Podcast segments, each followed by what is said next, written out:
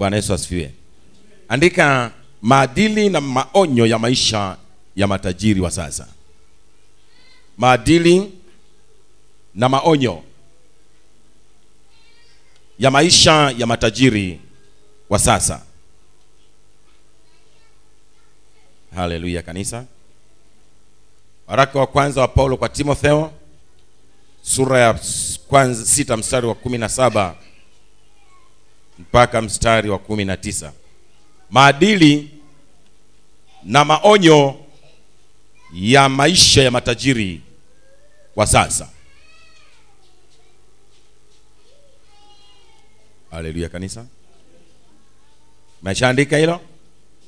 Maonyo maadili na maonyo ya maisha ya matajiri wa sasa. Ndio ulichoandika? Haleluya kanisa timotheo wa kwanza sura ya sita mstari wa kumi na saba. Au waraka wa kwanza wa paulo kwa timotheo sura ya sita mstari wa kumi na saba mpaka mstari wa kumi na tisa. Naomba ukishaandika uwe na tabia ya kusikiliza sasa. Ukiandika unanisikiliza. Biblia inasema walio matajiri wa ulimwengu wa sasa waagize wasijivune wala wasiutumainie utajiri usio yakini bali wamtumaini mungu atupaye vitu vyote kwa wingi ili tuvitumie kwa furaha. Watende mema wawe matajiri kwa kutenda mema wawe tayari kutoa mali zao washirikiane na wengine kwa moyo. Haleluya kanisa. Washirikiane wengine kwa nini? Huku akijiwekea akiba iwe msingi mzuri kwa wakati ujao ili wapate uzima ulio kweli kweli. Paulo anamwandikia timotheo waraka huu wa kichungaji. Unaitwa ni miongoni mwa nyaraka za kichungaji. Timotheo wa kwanza timotheo wa pili tito. Hizo zinaitwa nyaraka za kichungaji. Hazikulengwa kwa washirika kama hizi nyaraka nyingine za wakolosai wa thesalonike waebrania warumi wa galatia hizi zimelengwa zinaitwa za kichungaji kwa sababu zinaeleza maadili ya kichungaji au kitumishi na mambo ambayo yanapaswa kufanywa na mtumishi. Sasa hapa anazungumzia matajiri wa ulimwengu wa sasa. Hanamaanishi matajiri wa ulimwengu mzima. Anazungumzia matajiri walioipokea imani hii ya yesu kristo waonywe juu ya maisha haya yanayopaswa kufanywa sasa hivi. Yaani matajiri waliopo kanisani.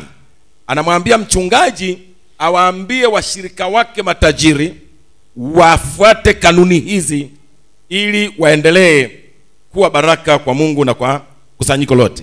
Bwana yesu asifiwe.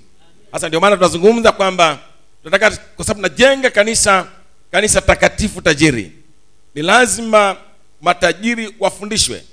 Wafundishwe namna yao ya, ku, ya kuishi wakiwa na utajiri katika wokovu kwa sababu asilimia kubwa ya watu ambao wameokoka wanapopata mali nyingi wanaacha wokovu.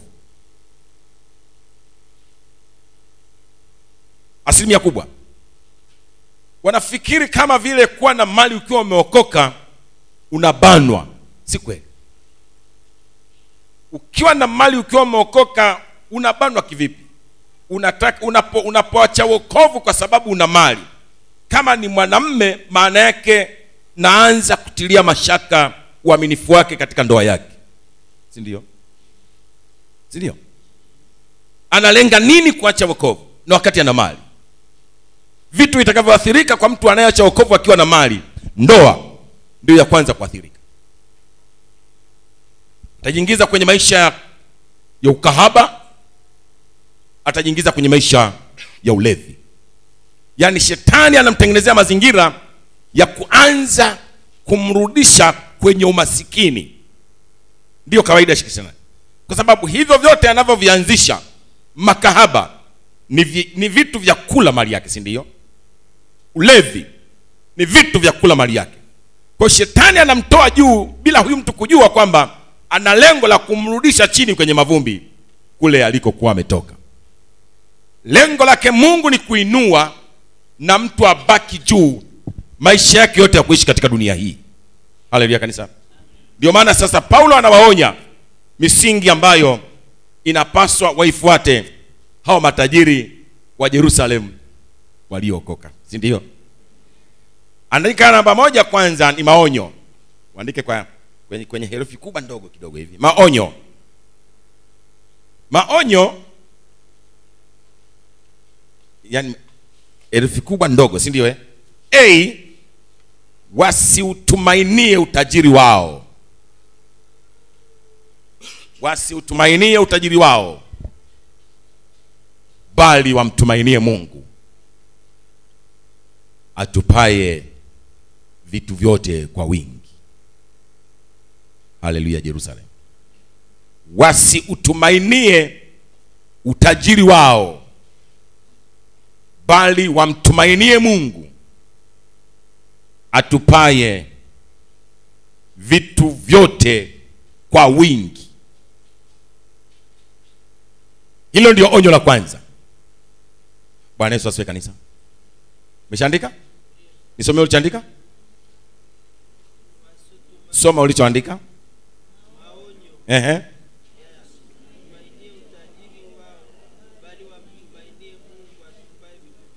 Wakati hujapata mali nyingi au hujapata mali matumaini yako yanakuwa kwa nani? Kwa mungu. Baada ya mungu kupatia mali kitu cha kushangaza watu wanaondoa matumaini yao katika mungu sasa wanaanza kuweka matumaini yao katika mali. Ni hatari si ndio? Bado ukiwa na mali nyingi unapaswa uendelee kuweka matumaini yako katika nani? Katika mungu. Usiutumainie utajiri wako bali endelea kumtumainia mungu mungu akupae kwa wingi. Na maana hapo ulipofikia anataka akuongezee zaidi si ndio? Akupe vingi zaidi. Kwa hiyo usiondoe moyo wako kwa mungu ukaweka moyo wake kwenye nini? Kwenye utajiri ulio nao. Hilo ni onyo la kwanza. Sitayachukua maonyo mengi lakini hili la kwanza kabisa ndio la msingi. Ndio maana anasema utakapokuwa umekula na kushiba utakapokuwa umejenga nyumba nzuri na kukaa ndani yake fedha yako mali zako ng'ombe zako na kila ulicho nacho kitakapoongezeka tazama usimsahau bwana mungu wako. Usiseme ni nguvu zangu zilizonipatia utajiri bali utamkumbuka bwana mungu wako maana ndiye akupaye nguvu za kupata nini kanisa? Kwa hiyo la msingi ni kumtumainia mungu yeye akupate akupae nguvu ndio akumtumainia zaidi. Sasa tunakwenda tena la pili andika ushauri. Hivyo hivyo viherufi vikubwa vikubwa vidogo. Ushauri tunazungumza na matajiri wa sasa. Nazungumza na matajiri wa jerusalem. Si ndio kanisa? Ushauri a wajiwekee akiba kwa ajili ya wakati ujao. Wajiwekee akiba kwa ajili ya wakati ujao upo kanisani wajiwekee akiba kwa ajili wakati ujao. Uandike kwa haraka alafu nisikilize. Kuweka akiba kwa ajili ya wakati unaokuja. Tafika hapo mbele nitakuonyesha tofauti ya maskini na tajiri. Kuweka akiba ni kanuni ya kimungu. Ukifuatilia ndoto ya farao ya wakati wa neema wakati wa njaa. Ushauri aliopewa farao na yusufu. Aliambiwa na yusufu tafuta mtu mwenye akili umweke juu ya nchi hii akukusanyie mazao wakati huu wa miaka hii saba ya neema. Nasikia kanisa wakati wa miaka hii ya neema weke akiba ya kutosha kwa ajili ya wakati ujao. Farao akafikiri akasema nani mwenye akili zaidi ya huyu? Anayejua la kufanya anayejua tatizo na kujua la kufanya. Akamwambia mimi ni farao. Kwanzia leo ninakuweka wewe utakuwa juu ya jambo hili akawa anachukua sehemu ya tano kwenye kila misri anayevuna. Na waze tunazungumzia karibu miaka elfu nne iliyopita.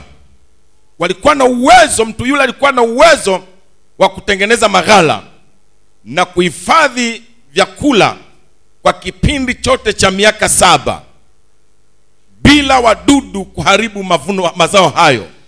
Maana yake kulikuwa na teknoloji kubwa ya wakati huu bwana yesu asifiwe kanisa. Sasa akiba unaweza ukaweka unaweza ukaweka akiba kwa namna gani? Unaweza ukaweka akiba kwa kutumia vitu badala ya fedha. Kuigeuza fedha kuwa vitu. Unaigeuza fedha kuwa shamba. Unaigeuza fedha kuwa nyumba. Umesikia kanisa? Vitu ambavyo we, magari ndio lakini uwekezaji wa fedha kwenye magari labda magari ya kibiashara. Lakini kama unataka fedha ambayo itaongezeka thamani baada ya miaka mitano ijayo weka kwenye vitu kama ma, kama mashamba kama nyumba kama vitu vyote ambavyo si vitu vinavyohamishika. Ukikiweka mahali huwezi kukihamisha kwa urahisi. Weka kwenye rasilimali sio fedha fedha igeuze kuwa vitu. Hiyo ndio akiba. Wakati utakapofika wa shida unaweza ukaitumia rasilimali yako kukuvusha kwenye shida. Huyi mtumwa wa mali zako. Hili nataka liingie kwenye moyo wa kila mtu. Usiwe mtumwa wa mali zako. Mali zako ni watumwa wako. Kila wakati nawaeleza hivi. Kwa nini uende ukakope kama hicho unachokiweka dhamana unaweza ukaamua kukiondoa. Kwa sababu hakuna mkopo usio na dhamana si ndio? Kama unakwenda kukopa benki unaambiwa unaweka dhamana kitu gani? Si ndio? Unaweka dhamana kitu gani? Naweka shamba naweka nyumba. Wengine itategemea na mkopo unaochukua. Naweka tv naweka ma, una- unaweka makochi unaweka music system si ndio sijui kama ninapoelewa ninapoeleza ninapata, nina, ninapata picha napa, napatikana vizuri zaidi. Ninakopa fedha ya kufanyia biashara sio fedha ya kula. Nakopa fedha ya kuboost biashara kwa sababu lengo la mkopo sio kuanzisha. Lengo la mkopo ni kuboost. Mtanisaidia ninyi wachumi mliopo kanisani. Mimi sijasomea uchumi. Mimi kwa taaluma ni mtoto kipa. Na sasa ki, naweza nikasema kiprofessional mimi ni theologian. Haleluya kanisa. Kokote na balance. Mimi ni stokipa tuna kitu kinaitwa fifo lifo. First in first out. Last in fifo na lifo. First, last in li, lif, fifo na li, na li, na lifo. Last in first out sasa nisaidieni. Mimi sio mimi. Nataka nifike biashara yangu nifikishe mahali fulani. Tayari nimeshaanzisha, nataka niifikishe mahali fulani. Hitaji la soko ni kubwa si ndio? Hitaji la soko ni kubwa. Uwezo wangu wa kukidhi hitaji la soko ni mdogo nina uwezo wa kusambaza nyama kilo tano lakini soko langu linahitaji nyama kilo ishirini. Kwa hiyo nina pungufu kwenye mtaji wangu wa kilo ngapi? Kilo kumi na tano. Sawa kanisa? Nina upungufu wa kilo kumi na tano. Soko linanihimiza lete lete lete si ndio? Mimi uwezo wangu ni wa kilo tano. Sasa naingia kwenye kutafuta mkopo si ndio? Nachukua naenda kuchukua mkopo wa kilo ngapi? Kwa sababu tano, tano tayari si ninazo. Sasa ninapiga hesabu. Ninapoenda kuchukua mkopo kwenye taasisi zinazo rasmi zinadai niweke dhamana vitu. Wataniambia labda weka makochi weka viti weka music system si ndio? Okay na mimi naweka sasa sielewi kama napochukua ule mkopo kweli wote nitauingiza kwenye hizi kilo kumi na tano. Lakini unakuta tatizo sasa linaanza kuingia. Mkopo huo huo mtu anaukata tena anapeleka shule ada za watoto. Mkopo huo huo tena anaukata wanakula. Hauwezi kulipa huo mkopo. Sio kwamba nakulaani hauwezi. Mkopo huo haukufanya kazi iliyokusudiwa kwa asilimia mia moja. Umefanya kazi sehemu ndogo sana. Matokeo yake unaanza kupambana na mkopo huo kurejesha. Inabidi urejeshe kwanza fedha ambazo umezitumia za mkopo kupeleka watoto shuleni mlizokula na hizi nyingine ambazo zimebaki hapa no. matokeo yake msongo wa mawazo unaanza. Sasa mimi francis ningekuwa ni mfanyabiashara kitu ambacho ningekifanya nisingeenda kuchukua mkopo kwenye taasisi yoyote ile wa hizi kilo kumi na tano. Kitu ambacho ningekiweka dhamana hiyo kama ni music system ninauza. Kama ni coach nauza. Kama ni tv nauza. Ili tu nipate fedha ya hizi kilo kumi na tano. Pale nyumbani pasipokuwa na makochi pasipokuwa na tv pasipokuwa na music system maana yake ni kwamba utakuwa makini kwenye kutunza mahesabu ya biashara hiyo maana faida yake uweze kununua makochi. Faida yake uweze kununua music system. Faida yake uweze kununua tv sasa angalia una, una, una, unaweka dhamana makochi haya viti hivi umeshindwa kulipa umeshindwa kulipa mkopo wanakuja kuvibeba. Sasa umetumia akili gani taasisi za fedha zinakuja kubeba tv inakuja kubeba music system inakuja kubeba makochi. Tena hawabebi kimya kimya wanatangaza. Ha. wanatangaza. Sasa wametumia nini? Uza acha kuwa mtumwa. Watoto watakuelewa watakuelewa hivyo ambaye nauza haya kwa ajili ya nini? Mtaji. Nikishakuwa nimeuwezo wa kuzalisha wa, wa kusupply kwenye soko langu kilo ishirini faida yake nitaichukua nyingine nitaingiza kwenye nitaongeza mtaji wangu nyingine nitaitumia kurejesha vitu ambavyo nimeviko nime, nime, nimeviuza. Tena kama ni makochi siwezi kuyarejesha yale yale inawezekana ulioyauza ulio yameshapitwa na wakati.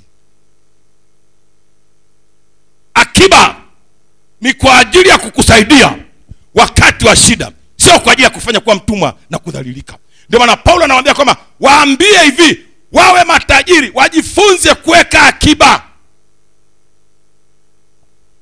Wajifunze kuweka akiba. Matajiri wa jerusalemu wekeni akiba.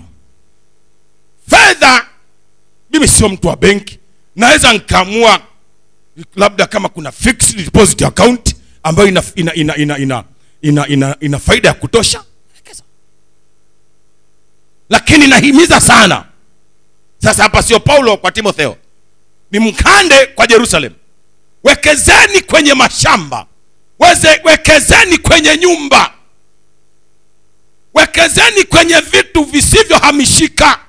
Hicho kiwanja unachokinunua leo milioni tano miaka kumi ijayo shingapi hiki kiwanja hapa tungeamua kukiuza sasa hivi shingapi miaka mitano ijayo miaka kumi ijayo ardhi inaongezeka thamani.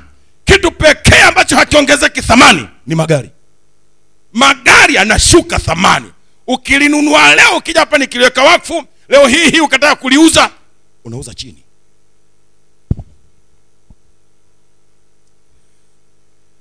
Weka akiba kwa ajili ya wakati ujao.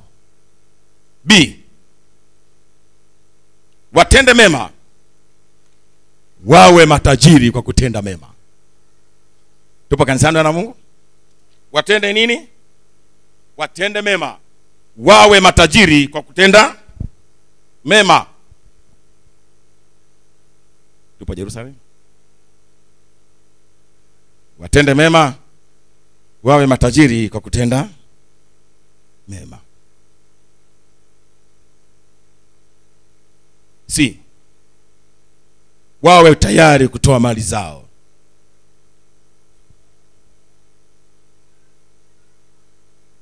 Wawe tayari kutoa mali zao.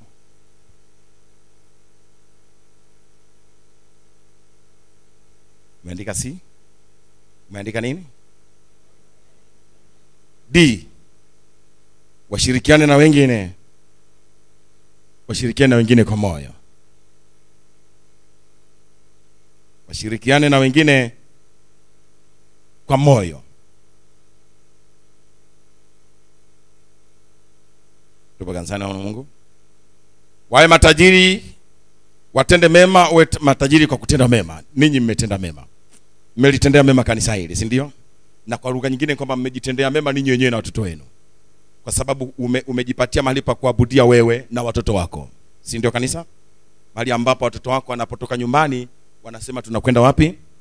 Tunakwenda kanisani. Tulipotoka kule sakina watoto kazi yao kubwa ni kufuata. Sisi watu wazima ndio tulikuwa tunasema tunakwenda wapi? Kwa hiyo watoto wangetuliza kule majumbani baba tunaenda wapi? Maambia sasa tunahamia kwa hiyo sisi ndio tunaongoza watoto mahali pa kwenda kufanya nini? Pa kwenda kumwabudu mungu. Tunakwenda kumwabudu mungu mahali ambapo tumepatabikia sisi wenyewe. Si ndio kanisa? Ninyi mmekuwa matajiri kwa kutenda mema na mmekuwa tayari kutoa mali zenu. Kwenye eneo hili mungu awabariki sana. Si ndio na mmeshirikiana na wengine ndani ya kanisa hili. Kwa nini kanisa? Kwa moyo. Twende kwenye tabia zao. Matajiri wana tabia za aina gani? Tabia zao.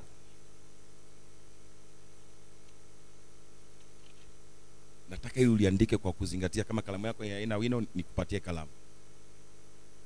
Andika hey, kila wakati hupenda uhusiano utakaozidisha mali au utajiri wao.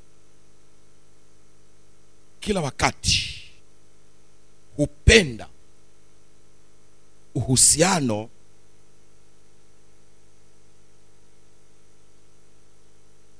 utakaozidisha mali au utajiri wao. Hii ni a yake. Sawa kanisa? Hizi ndio tabia za matajiri. Kila wakati hupenda uhusiano utakaozidisha nini? Mali au utajiri wao si ndio? Hii ni a. Umeshaandika? Ume- naomba tusome ulichoandika. Ni muhimu sana hilo.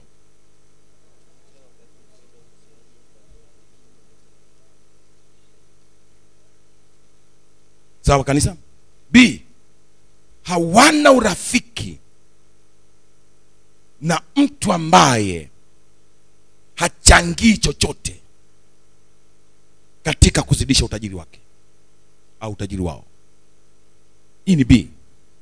Hawana urafiki na mtu yeyote ambaye hachangii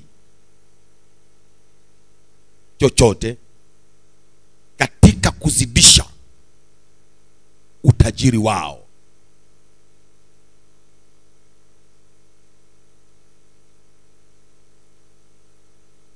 naomba nisome ulichoandika. Hamjaandika. Andika vizuri.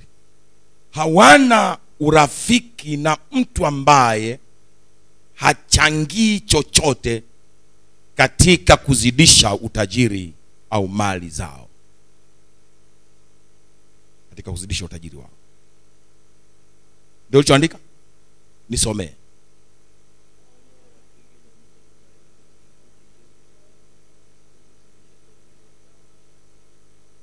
weka nyota urafiki wao ni wa faida tu kwao. Taka nikishafika mwisho ujipambanue wewe ni tajiri wa namna gani. Urafiki wao ni wa ni wa faida tu kwao. Ndicho ulichoandika?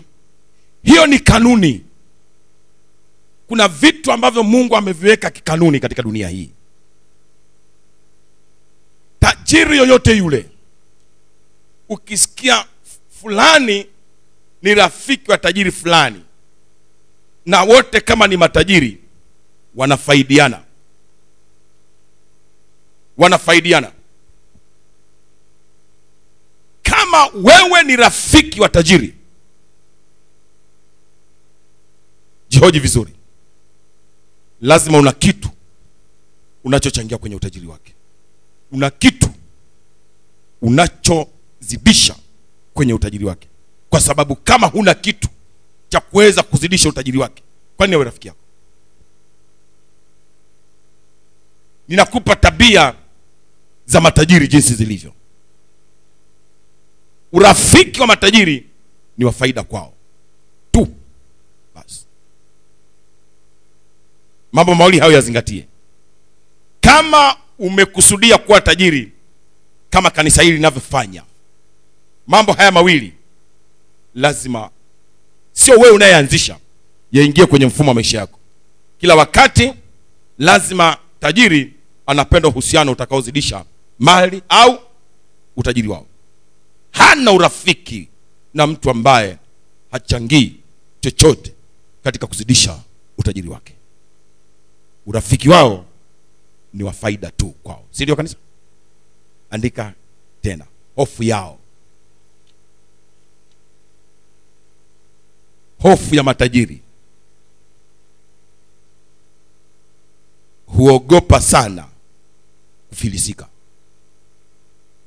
au kuporomoka kifedha. Hofu ya matajiri. Huogopa sana kufilisika au kuporomoka kifedha. Ndicho lichoandika wanaogopa nini kanisa? Au ndio maana kule nyuma waliambiwa wasiutumainie wamtumainie nani kanisa? Maandiko yanasema nawapenda wale wanipendao nao wanitafutao kwa bidii wataniona anasema ninatembea katika njia za haki katikati ya mapito ya hukumu nipate kuwarithisha mali wale wanipendao kesha nika, nipate kuzijaza hazina zao. Utajiri na heshima viko kwangu naam utajiri udumuo. Sindio kanisa? Ndio mungu anavyosema. Kwa ukimtumainia yeye ambaye ana utajiri usio usioisha ana utajiri unaodumu na heshima pia maana yake hutaogopa kufilisika. Mesika kanisa la jerusalem hutaogopa kufilisika kwa sababu msingi wa utajiri wako sio katika akili zako sio katika nguvu zako ni katika mungu akupaye utajiri. Haleluya jerusalem haya haya hofu hof ya matajiri ni hii kufilisika au kuporomoka kifedha. Andika tena herufi kubwa hapo maisha yao. Maisha yao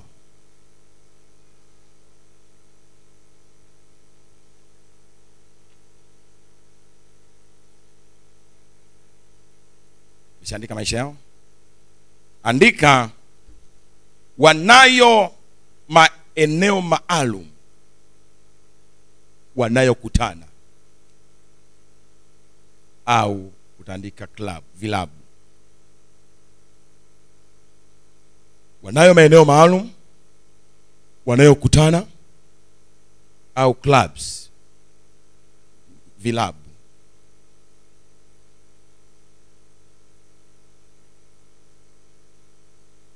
weka koma kama ambavyo na maskini nao wanayo maeneo yao.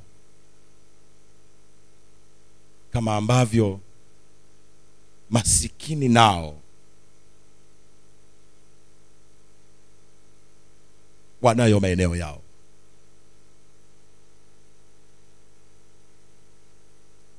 Tupo kanisani. Nisoma ulichokiandika umeshaandika? Naomba nisomee ndio.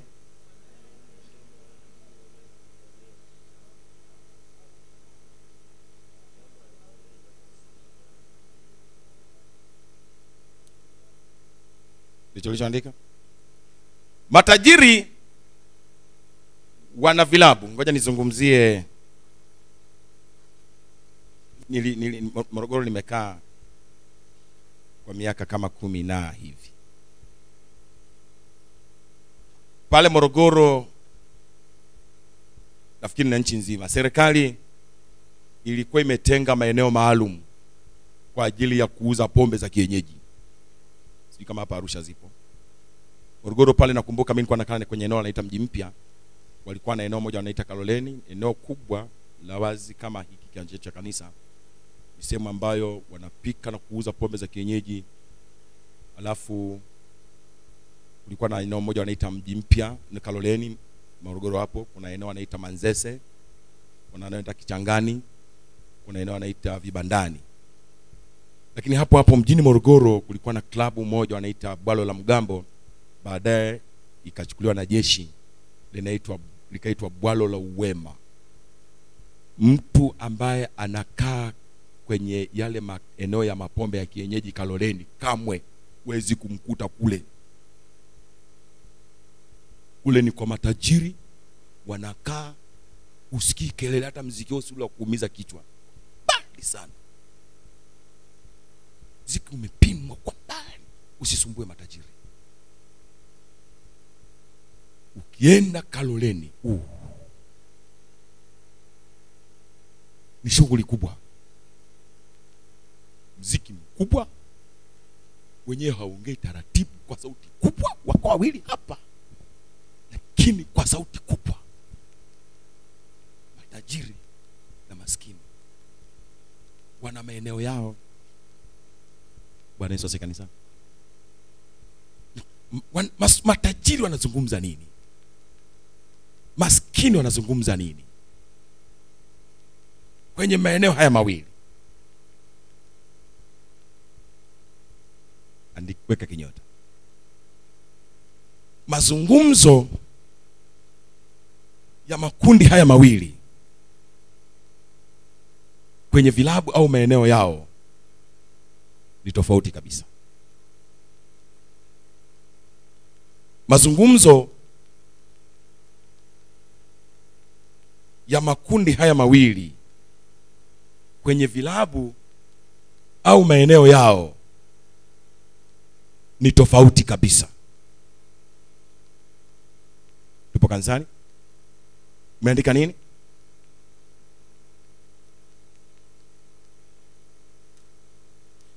Umeandika hicho narudia mazungumzo ya makundi haya mawili kwenye maeneo yao kila kundi kwenye eneo lake matajiri kwenye vilabu vyao maskini nao kwenye vilabu vyao au kwenye maeneo yao ni tofauti kabisa. Umeandika kanisa eh? umeandika nini?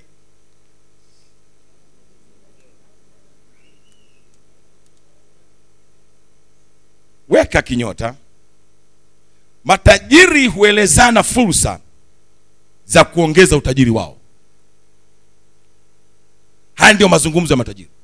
Wanazungumza fursa za kuongeza utajiri wao.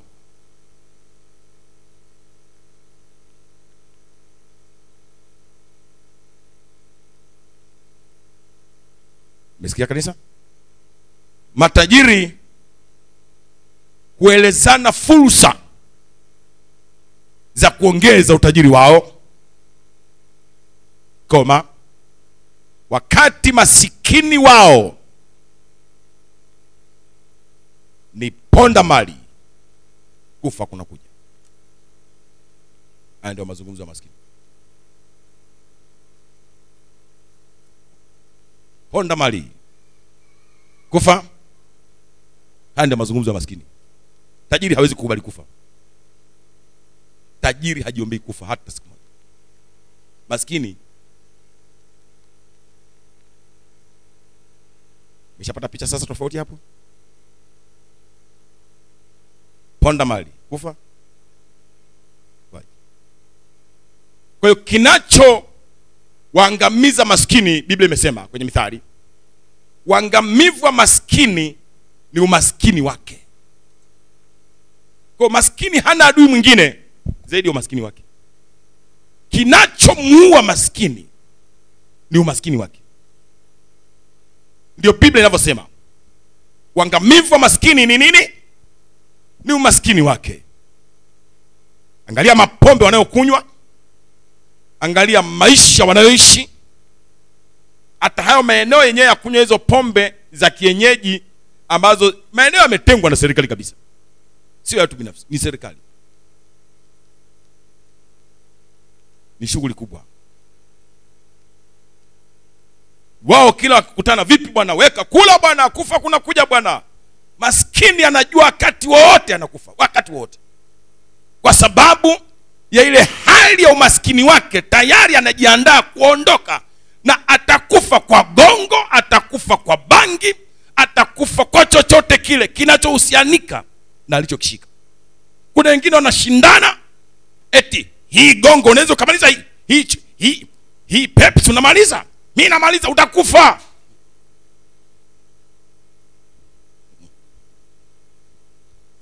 hali Yerusalemu.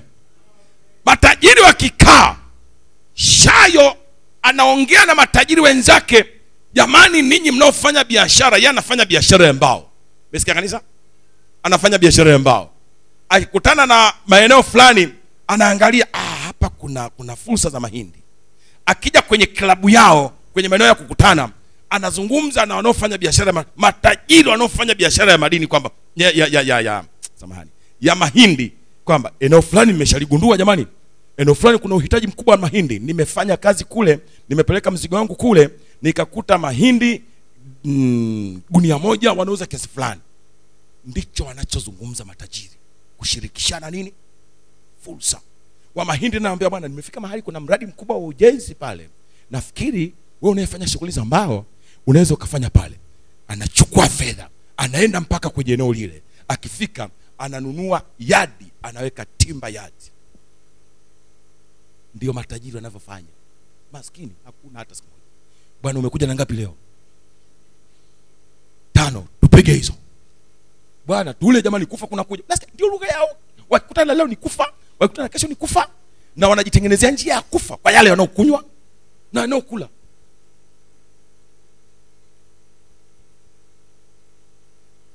biblia ika- ika- biblia ikajumuisha.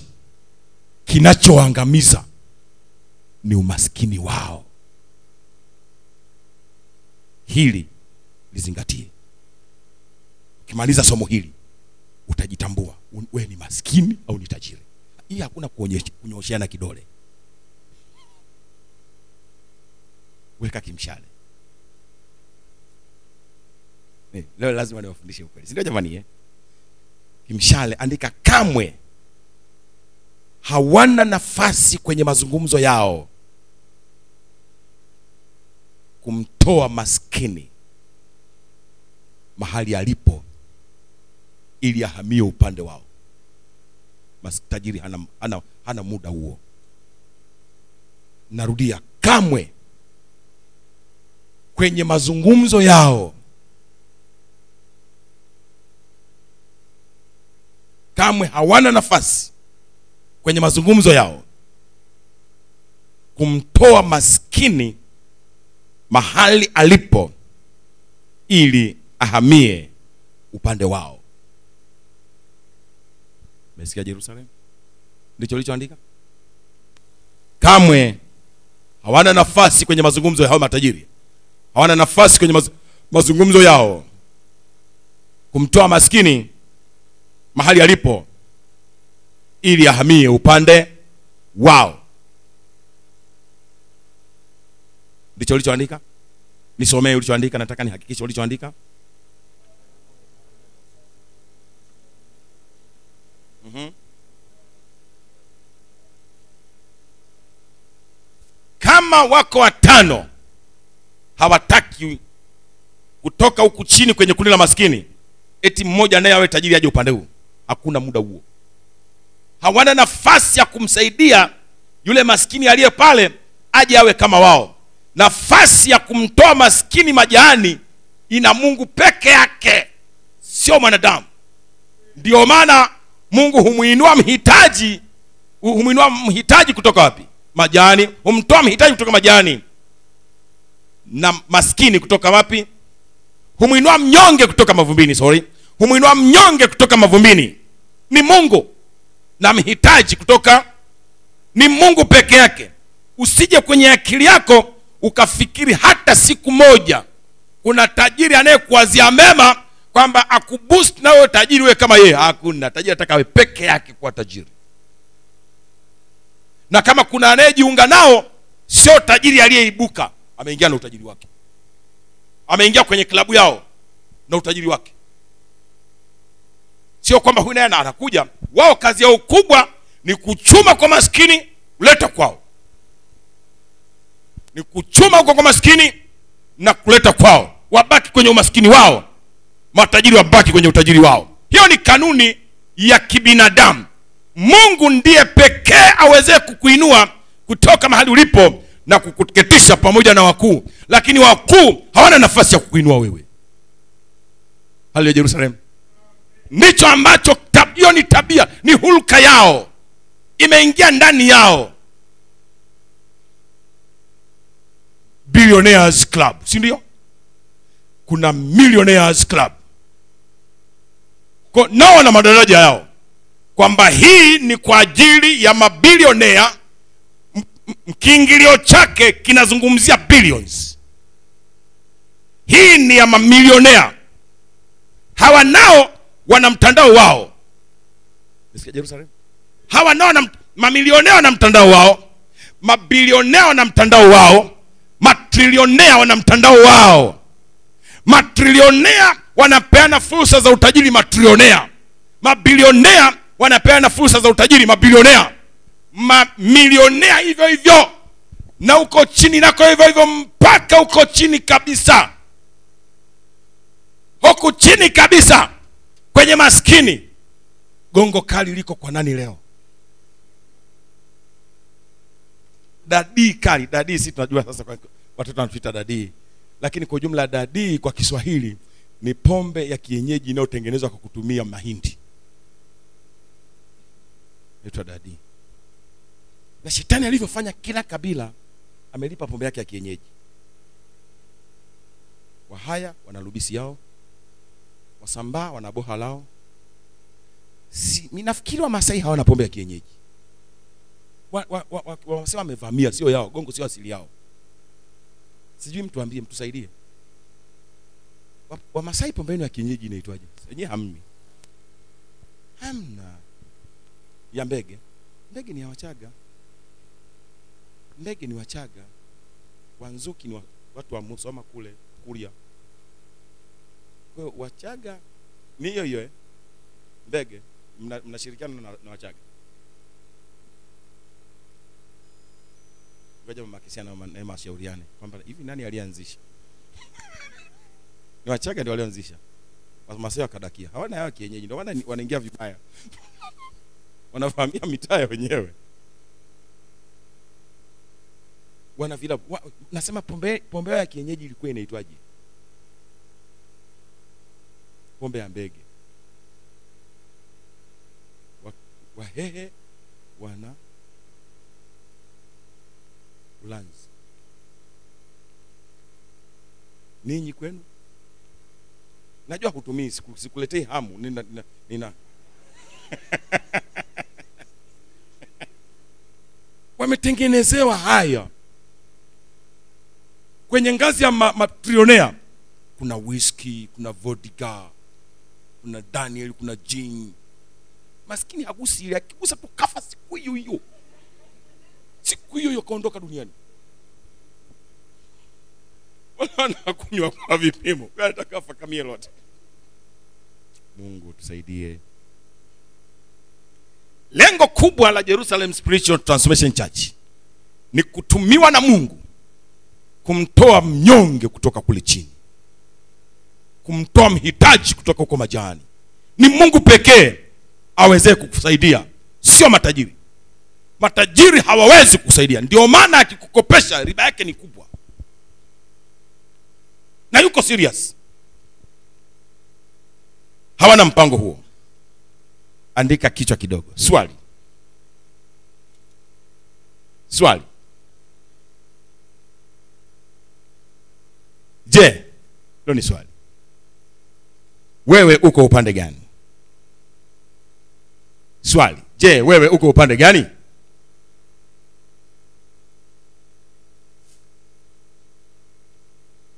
Haleluya jerusalem. Je wewe uko upande gani?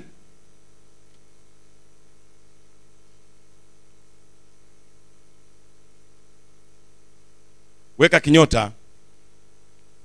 Jipime kwa watu unaoshinda nao mchana kutwa. Wewe jipime kwa watu unaoshinda nao mchana kutwa.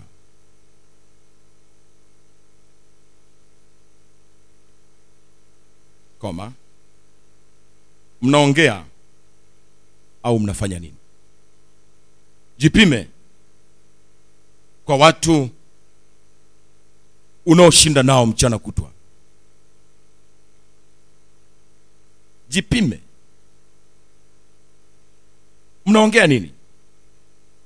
Au mnafanya nini?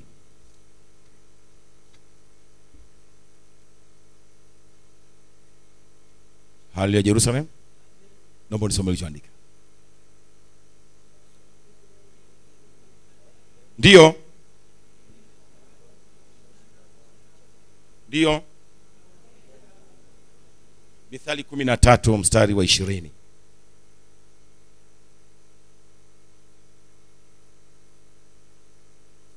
Biblia inasema mithali kumi na tatu ishirini enenda pamoja na wenye hekima nawe utakuwa na hekima. Bali rafiki wa wapumbavu ataangamia nenda na wenye hekima nawe utakuwa na hekima. Bali rafiki wa pumbavu ataangamia.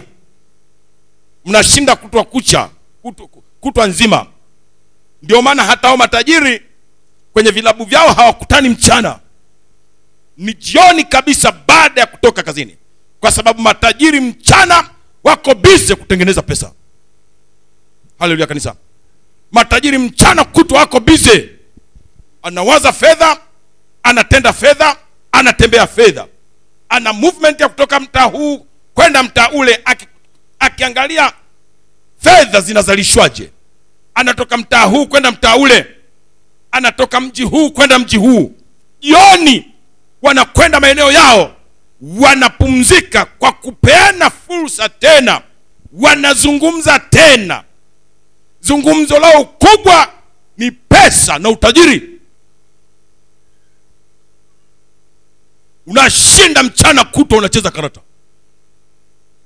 Unashinda mchana kutwa unacheza bao. Unacheza draft. Unacheza zumna. Wakati watu wako bize kutengeneza pesa unacheza zumna. Mazungumzo ya kwenye zumna mazungumzo ya kwenye karata mazungumzo ya kwenye draft tajiri gani utamkuta kwenye draft? Kwa sababu hana uhusiano na hawa watu ambao wanamzunguka hapa. Tajiri gani utamkuta anacheza karata? Na, na watu huku chini.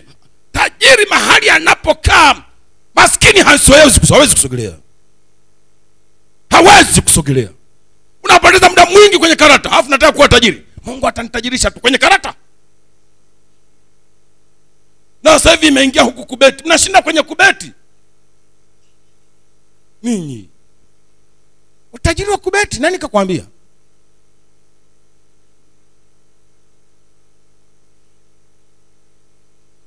Mungu utajiri wake sio wa bahati nasibu. Mungu utajiri wake ni wa uhakika. Beti beti beti beti. Una beti ni simba na yanga leo atashinda nani mi nabeti yanga atashinda. Mi nabeti simba atashinda. Hela yako inaliwa bule wale wameshindwa wameshinda. Pesa yao iko pale pale unapiga miayo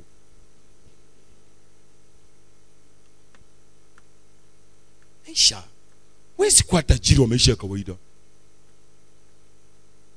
Ako akikunduka kwangu. Umelamba dume. Dume dume ndio nini? Na wakati mwenyewe ni dume. Enenda na wenye hekima nawe utakuwa na hekima. Rafiki wa pumbavu ataangamia. Matajio ya jerusalemu. Mnapokutana mnazungumza nini? Mnazungumza hali mbaya. Kwenye kitabu cha mwanzo hakuna mahali mungu alipotaja kile alichokuwa na kikabili. Maandiko yanasema ilikuwa giza ukiwa utupu hakuna mahali mungu alipotaja giza. Alitaja nini? Nuru. Unataja unataja ukata unauumba unataja ufukara unauumba mungu hataji kile kinachomtesa mwanadamu. Anataja anachotaka kitokee. Kipofu anamwambia upewe nini? Hamwambii eh, kipofu. Hapana mungu hataji kipofu. Anamwambia upewe kuona.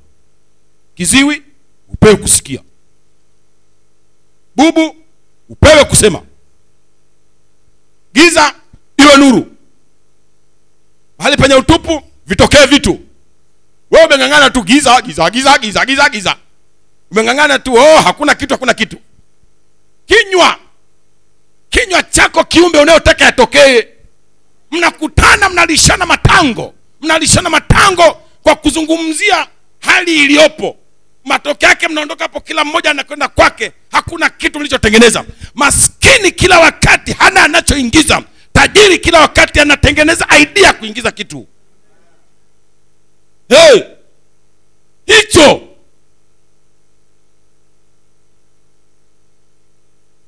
Haleluya jerusalemu. Ndio maisha ya matajiri. Jerusalem spiritual transformation church tunakoenda. Weka kwenye rekodi zao. Hata matajiri wa Yerusalemu watakuwa na mahali pao pa kukutana. Ndio. Bana leo jioni wape watakuwa na eneo lao maalum. Kama wamelitengeneza wenyewe nje ya mji au kama ni kanisa limetengeneza mahali nje ya mji mahali kwa kwenda kupumzika na watoto wao. Kama leo jumapili mkimaliza ibada hapa saa sita wengine wanapoteza network kabisa mnaondoka hapa kila mmoja na gari yake na watoto wake mnakwenda kwenye eneo lenu. Nio watoto wanacheza kule. Siotoka huko hakuna acha wacheze kule. Si kwao. Halafu matajiri wa jerusalem wanakunywa juisi. Kitimoto kiko kimechomwa hapo cha kiwango. Maziwa ya mtindi ya oh, mungu. Maziwa ya mtindi ya viwango ambao kama wanaoteswa wana, wana, wana sijui na sukari wana vyakula vyao viko hapo. Watu wanakula wanaondoka hapo jioni kila mmoja kwenye gari yake na tutaka huyo nyumbani. Hakuna tena mama fulani chakula bado. Imeshashiba huko huko. Tutakuwa na maeneo yetu. Kwa sababu hakuna tajiri ambaye hana eneo lake maalum. Liingizeni kwenye rekodi matajiri. Hiyo ni fursa. Mkiwahi iwahi ninyi. Tengenezeni maeneo. Yako maeneo mengi ambayo ni ya mataifa. Tunatengeneza ya kwetu. Twende nje ya mji. Tengenezeni garden za kisasa huko. Si ndio tengenezeni garden za mahali pa kupumzikia. Hata mataifa watakuja maana nao wanataka maeneo utulivu sio mhogo mchungu vipi bwana hujaiva bado? Hakuna cha mhogo mchungu eneo hilo. Hapo ni, ni, ni, ni, ni mihogo tu mizuri. Umesikia kanisa Jerusalem ndicho ndicho ndio maisha yalivyo. Bwana Yesu kanisa. Ndio maisha yalivyo. Kila wakati lazima mjifunze ku- ku- ku- ku- kubuni fursa za kuzidisha utajiri wenu.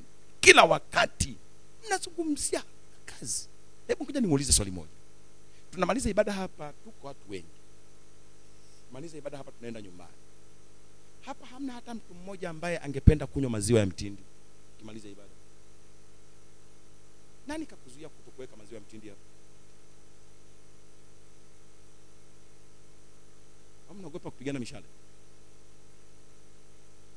Nani kakuzuia? Weka mazingira mazuri uza mtindi hapa juisi ya ukwaju. Nani ambaye hataki? Juisi ya vitunguu saumu sijui kama ito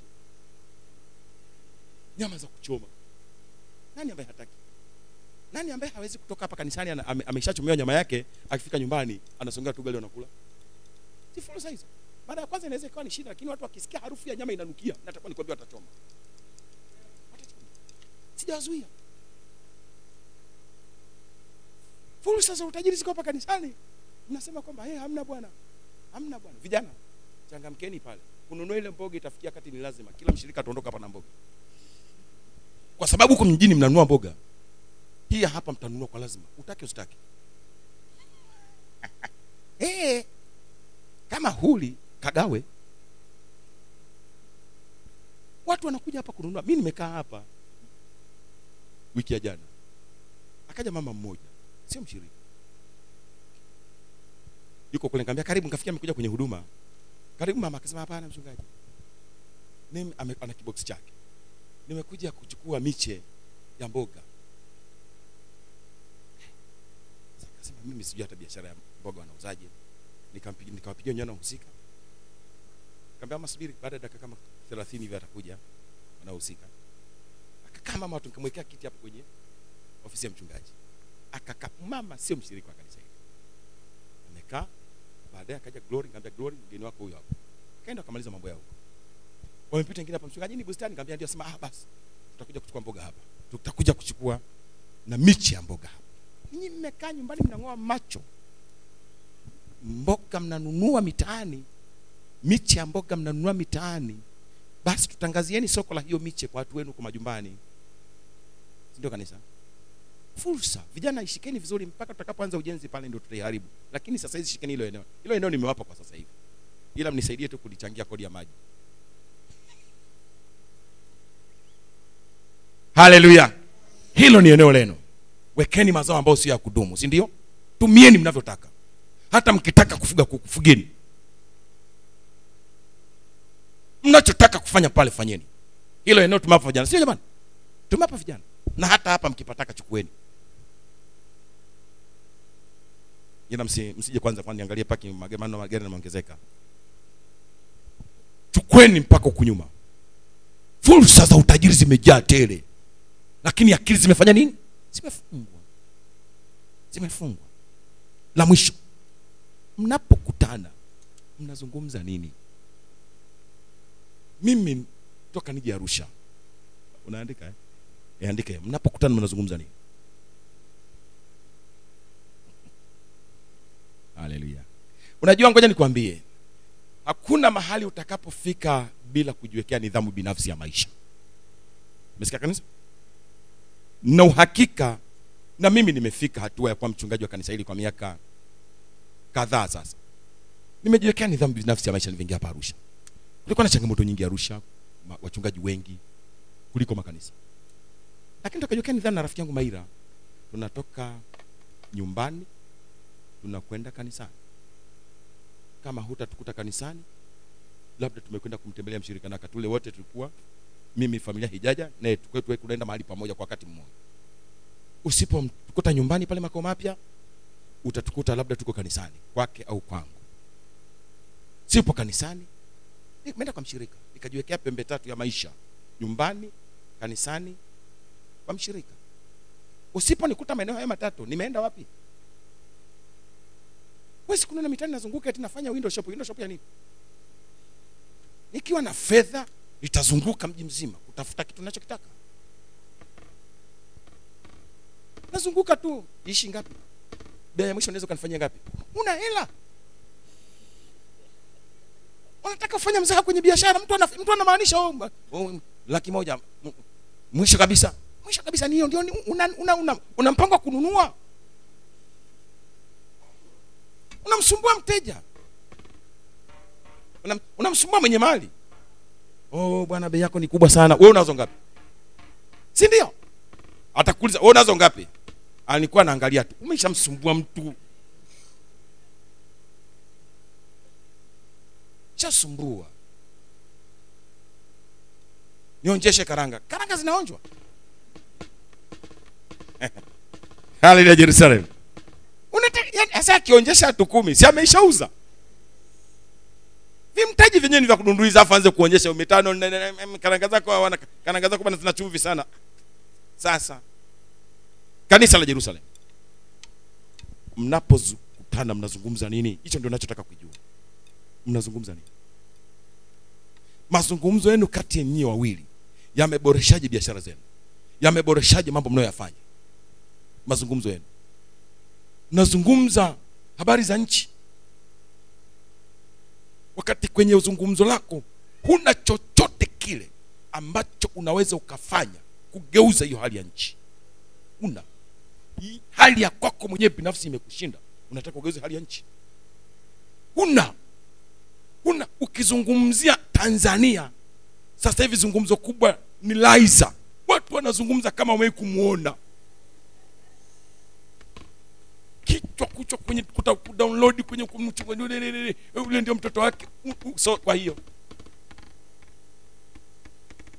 Muda mwingi watu wanaopoteza kwenye vitu vya watu wengine bila wao wenyewe kufanya kitu juu ya mambo yao wenyewe. Muda mwingi usengenyaji mwingi uongo mwingi kusemana kwingi mnakutana na shayo mnamzungumza mama agnes mnamzungumza rehema. Mazungumzo ya saa zima ni rehema mazungumzo ya saa zima ni agnes mazungumzo ya saa zima ni mama kesia. Baada ya hapo mnaondoka kila mmoja na changamoto ya maisha yake. Mama kesia anaendelea kudunda. Sindio huna unachofanya labda umlani kwenye ulimwengu na ukimlani naingilia kati kama mchungaji wake na kurudishia hey, mimi ni mchungaji. Unasikia kanisa? Mimi ni mchungaji wa kondoo za baba yangu. Siwezi kuruhusu dubu ale ng'ombe. Siwezi kuruhusu simba ale kondoo. Na kama mnatafunana yenyewe kwa yenyewe mmoja namtandika fimbo ili asile wenzake. Nazungumza nini? Nikae na mchungaji tuzungumze habari ya huduma fulani. Hii inanisaidia nini? Inanisaidia nini huduma fulani anayofanya mtu huko sijui wapi. Anatembea sijui anatembea anatembea kichwa chini miguu juu. Inanisaidia nini?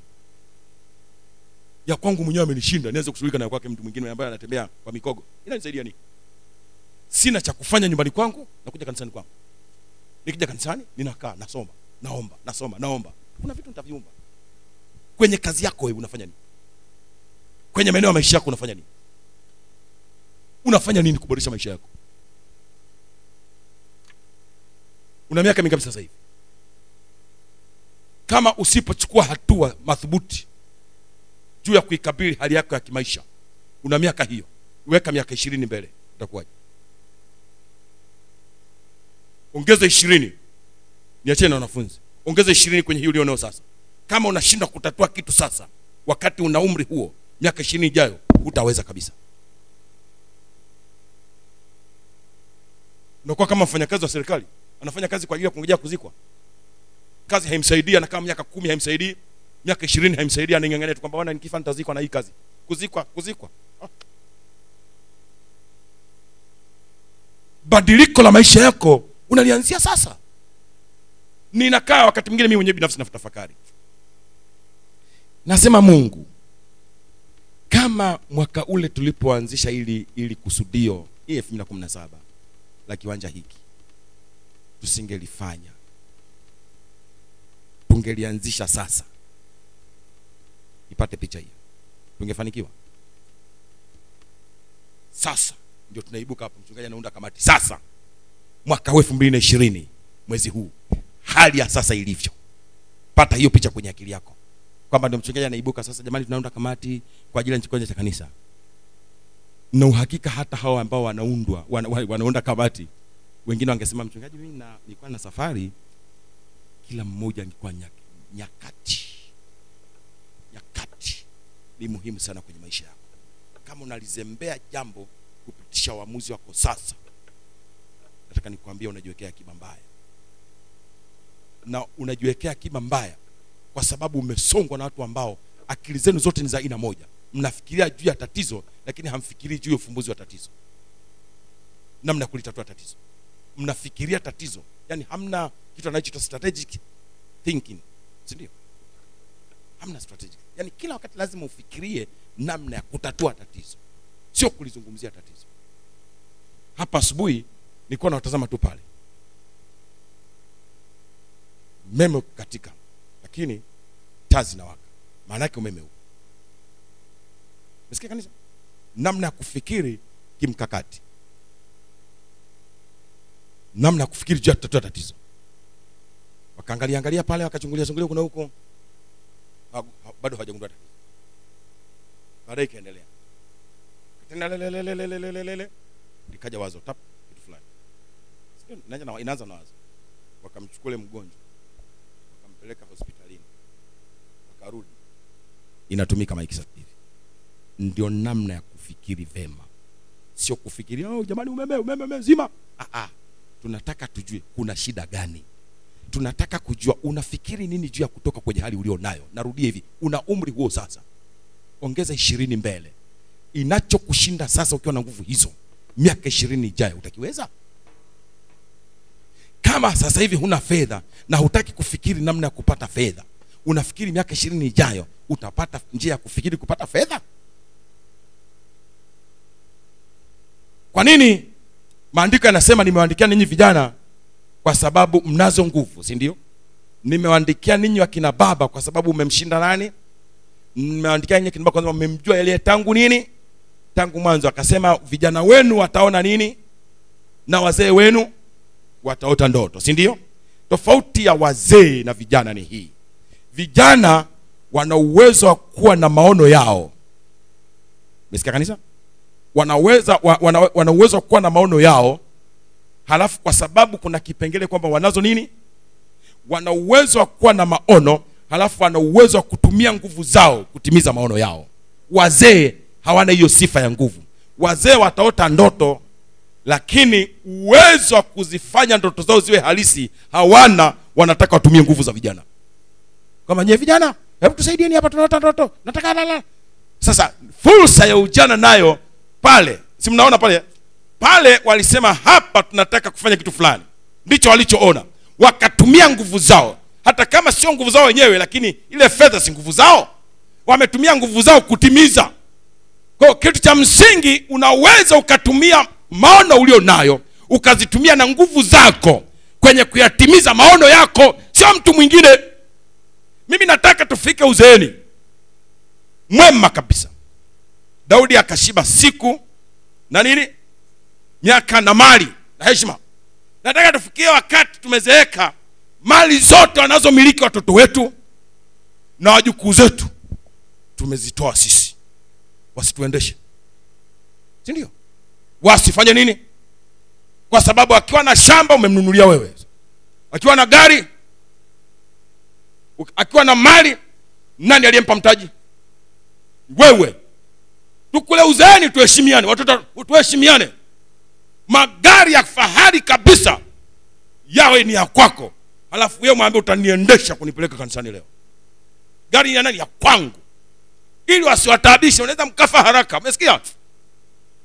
Nataka uki- ukiletea mchezo na kuondoa nakwambia mzee leo mimi leo mzee sitoi. Hata maini sitoi leo. Ah, una uwezo wa kununua maini mwenyewe kwa sababu kwanza kwenye akiba yako iko ya kutosha vijana nao watakuwa na za kwao warithishe mpaka watoto wao. Lakini sasa watoto wao tumeishiwa kabisa na urithi nao sasa. Sasa sijui watamrithisha nani. Hali ya jerusalemu matajiri wanaishi kwa nidhamu. Tusiimbe wimbo wa kanisa takatifu tajiri bila kwanza kutengeneza tabia za hao matajiri. Matajiri lazima wajifunze wanaongeaje. Matajiri huwawezi kuwakuta kwenye vijiwe nyie hakuna. Watu wenye mpango wa kuwa matajiri wezi kuwakuta kwenye kijio ambacho hakina idea yoyote ya utajiri wake. Hakina chochote cha kuchangia kwenye utajiri wake. Hakuna wazo la utajiri wake. Imepita korona hapa. Korona ilipoingia ni fursa. Kuna watu wamepiga pesa ya ndoo za maji za maji ya kunawa. Kuna watu wamepiga pesa ya barakoa. Timing sasa hivi ukija ukipata kontena na mabarakoa sahizi peleka kenya. Wakati fursa hizi fursa zinakwenda na wakati. Wakati ukipita umepita. Watoto wamefungua shule hapa juzi. Mahitaji ya shule ni mengi. Mmefanya nini? Mmefanya nini kwenye madaftari? Mmefanya nini kwenye mahitaji ya shule ya watoto? Matajiri mnaacha fursa. Kilio cha mtu mwingine tajiri ni fursa kwake. Kwani si mnaona misiba ikitokea? Wenye maua si ni fursa. Eh? wenye maua si fursa. We masanduku. Wanaosafirisha usafiri. Kilio ndio mungu alivyoweka mfumo wa dunia hii. Kilio kwa mwingine ni fursa ya utajiri. Unaenda kunoa majeneza namaliza naambia karibuni tena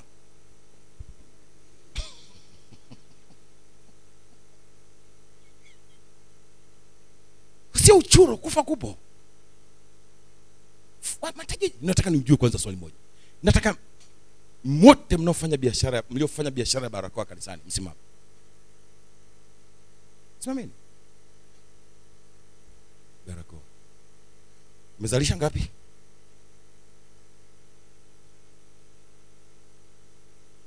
Nyingi eh? basi mshapata jibu. Wewe? Nyingi. Wewe? Nyingi mchungaji haya kwenye ndoo za maji wakati fursa inaanza. Nilikuwa mnafikiri ni mzaha kumbe ni kweli.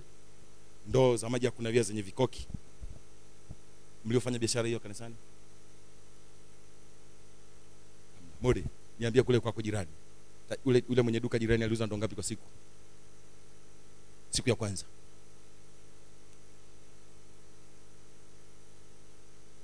Hapa tunapiga miayo. Elfu moja amletee mtu uchuro. Anakuambia tuje hapo unawe si ndio? Hauzi maji anauza nini kwanza? Ndoo. Mtu yule unataka kuniambia korona ivyoondoka atafurahia?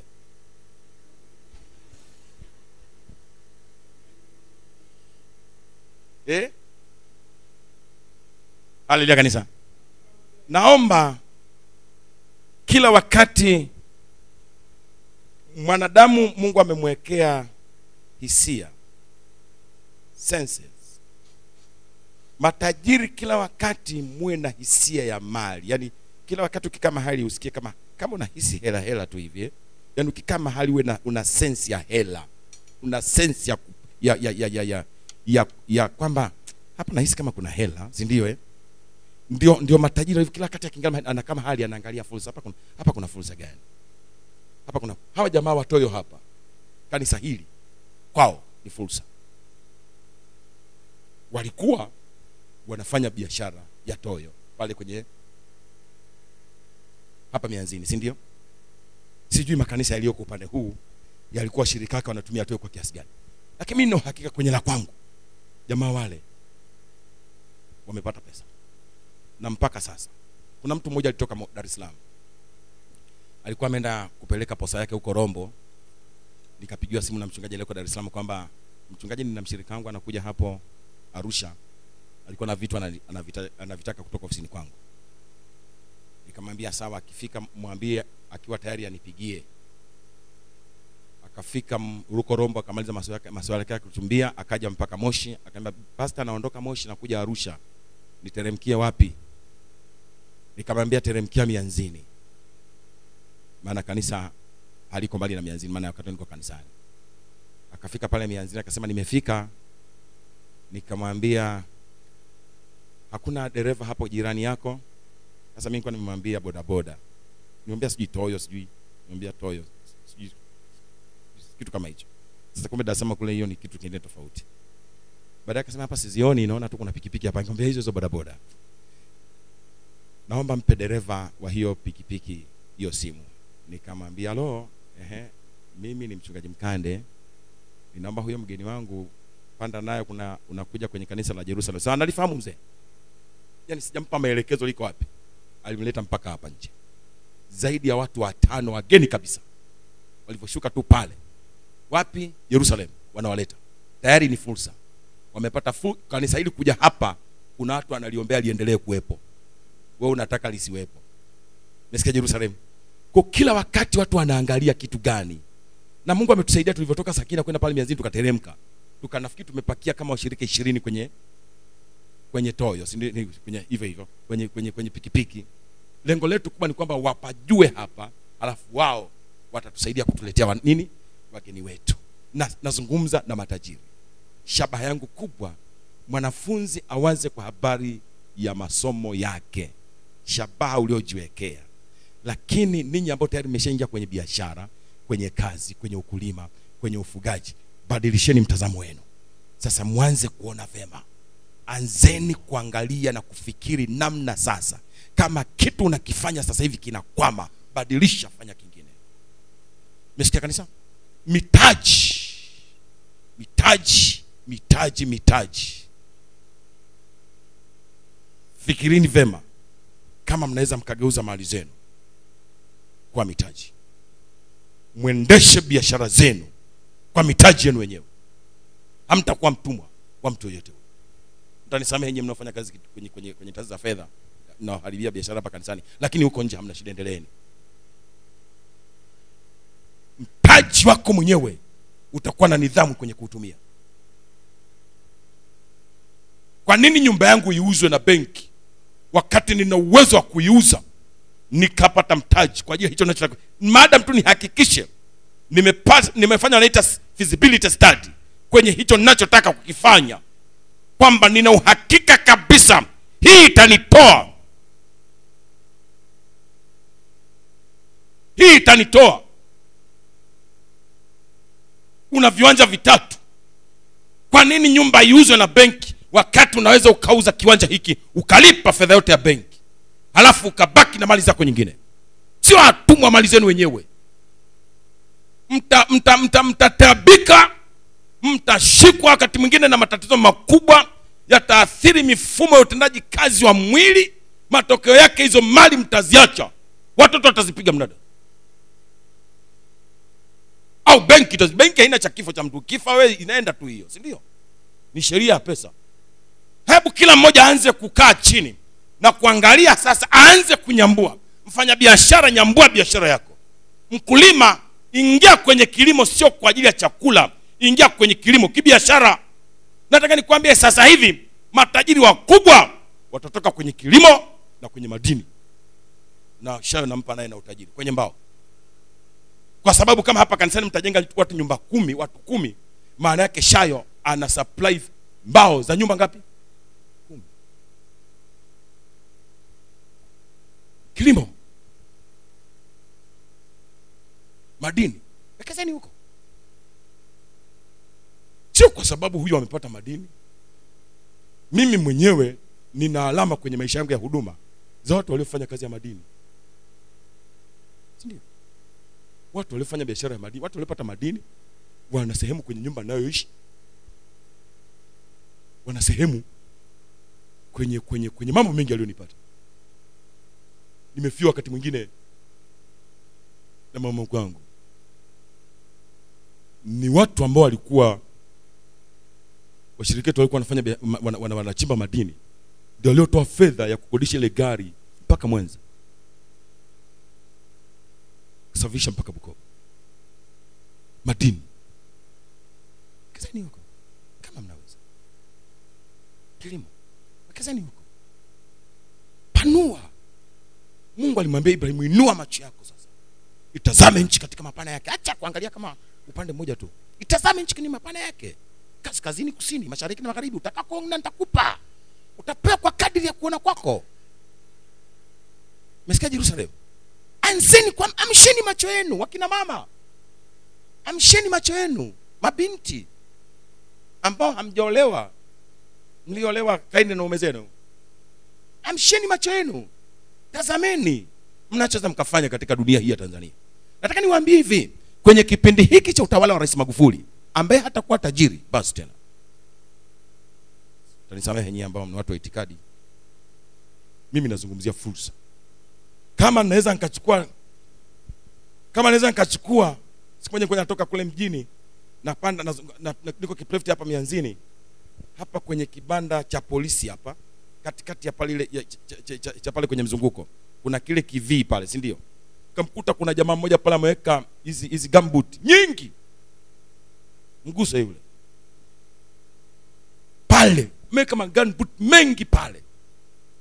Nasema ise kazi. Nendeni kilombelo mwangalie. Barabara imebanwa hivi. Mtu anaamua tu kwenda mahali fulani pale anaweka mihogo yake hapo. Mbago aliwe kukanyaga nyanya pale alilipa. Hamna cha kusema kwamba hapa sijui ni, ni, ni magari magari nini? Ambao hawatakuwa matajiri wafanyabiashara ndogo kwa wakati huu kuishi naye.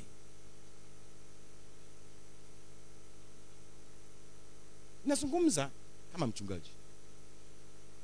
Kama nikiamua kuingia kwenye kilimo ana uwezo wa kuambia sijui usafirishe tani bila kuguswa. Na sasa hivi watu ana simu yake mkononi. Mwambie mtu ukinigusa napiga simu. Basi bwana ishi hapa. Anasema eti mpaka pale kwenye mlango wa mkuu wa mkoa weka kama hataki aondoke kwa hiyo mwekee kamlango kutoka pikiti yake. Pita tu weka tena. Tawala zinakuja na neema yake. Kilio kwengine wengine nini? Kama ni masuala ya kodi masuala ya kodi ni kawaida. Kodi ni kawaida. Kwani mnatoa zaka? Kwani mnatoa zaka? Ayubu anisema hivi mungu kama nimewahi kula kitu kwenye hii nchi bila kulipa ina maana kila anachovuna kwenye hii nchi analipa kwani mnatoa zaka? Kama hamtoi zaka basi tukubaliane kabisa kwamba hata kodi za serikali nyingine hamlipi. Mtanisamehe nyewe wafanyabiashara. Kama zimezidi huko pendekezeni mazingira. Nikuulize swali moja. Unafikiri una kiwango cha fedha ambacho kinaweza ikatosha mifukoni mwako? Hiyo ni hela ndogo sana si ndio? Kama unaweza ukatembea mali yako hela yako yote nyingi leo inaweza ikatosha kwenye mifuko yako ni hela nyingi sana ndogo, ndogo sana. Lakini nataka nikwambie kuna kiwango cha fedha hauwezi kukihifadhi lazima kipitie benki. Kuna malipo utayafanya lazima yapitie benki. Sindio kuna malipo kuna fedha itapitia mikononi mwako. Kama umejiandaa kuwa tajiri tengeneza mazingira ambayo pesa itaingia kwa wingi kwenye akaunti yako. Na hiyo pesa ikiingia kwenye akaunti yako hakikisha serikali haikudai hata senti tano. Ama sio wanachukua yote kama umepata milioni mia moja unatakiwa ulipe milioni kumi. Kuna shida gani? Siachukue hela yangu iwe huru wapi? Benki. Matajiri wa dunia ya sasa. Yesu amesema kaisari mpeni mungu mpeni ya nani? Mungu. Naomba kila mmoja aanze kufikiri vema. Anza kumwambia mungu hivi sasa ninataka uniumbie mawazo ya utajiri. Mesikia kwa sababu utajiri unaanza kwenye wazo niumbie ideas za utajiri. Zitakuja na kuambia. Alipomwambia alivyomwambia isaka kaa katika nchi hiyo nitakubariki. Akamletea idea za utajiri katika eneo lile. Kilimo na ufugaji. Jerusalem au ninyi ndio mnaoamini kuamka kulala ma, maskini kuamka tajiri? Futa kwenye akili yako. Imani hiyo. Imani umeamka umelala maskini unaamka nani? Hakuna hicho kitu. Hakuna. Hakuna kuamka kulala maskini kuamka ila najua kila kitu ambacho kinaangukia mikononi mwako kimepangwa na mungu lakini unawaza nini? Unafikiri nini? Unataka kufika wapi? Anza kubadilisha namna yako ya kuwaza. Na si tu namna yako ya kuwaza. Anza kubadilisha mtandao wako. Isaya alisema mimi ni mtu mwenye midomo michafu na nina keti kati ya watu wenye midomo chafu. Badilisha network yako. Umekaa nayo miaka yote hiyo haikusaidii. Hata ukiongeza miaka kumi ingine mbele haitakusaidia badilisha. Kutaneni kanisani mwabuduni mungu kuleni cha kiroho kila mmoja abebe anachokibeba safari. Kama mitandao yenu mitaani hamsaidiani vunjeni mitandao hiyo mkutane kanisani.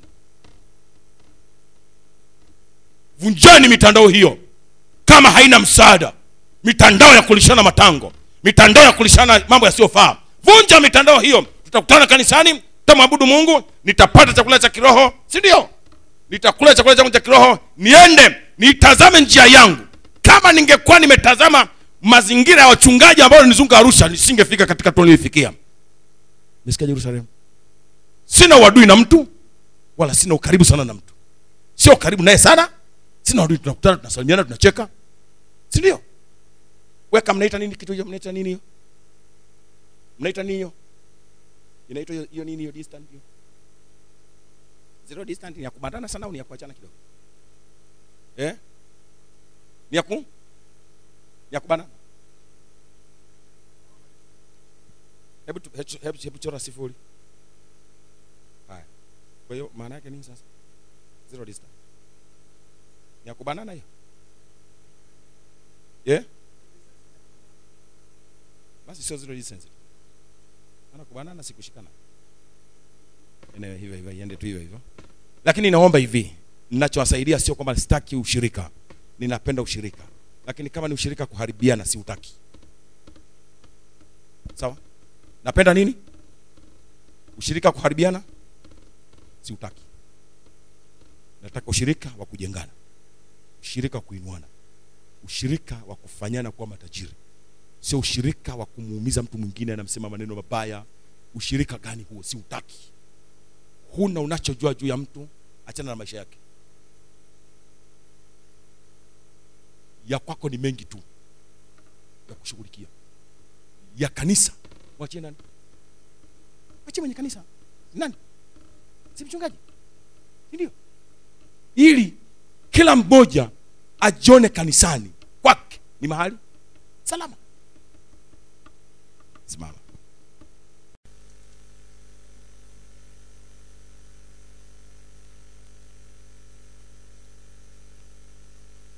baba yetu na mungu wetu katika jina la yesu tunakushukuru kwa ajili ya wakati huu mwema ambao umetupa nafasi tena. Asante kwa ajili ya kutupa masikio ya kuweza kusikia neema rehema na fadhili zako. Neno lako kwetu likawe ni roho neno lako kwetu likawe ni uzima katika jina la yesu. Amen. Andika mafundisho kwa ajili ya hao wanaokusudiwa kuwa matajiri. Mafundisho kwa ajili ya hao wanaokusudiwa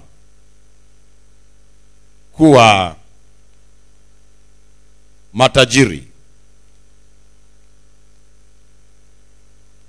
Zaburi 32 mstari wa 8 na isaya 48 mstari wa 17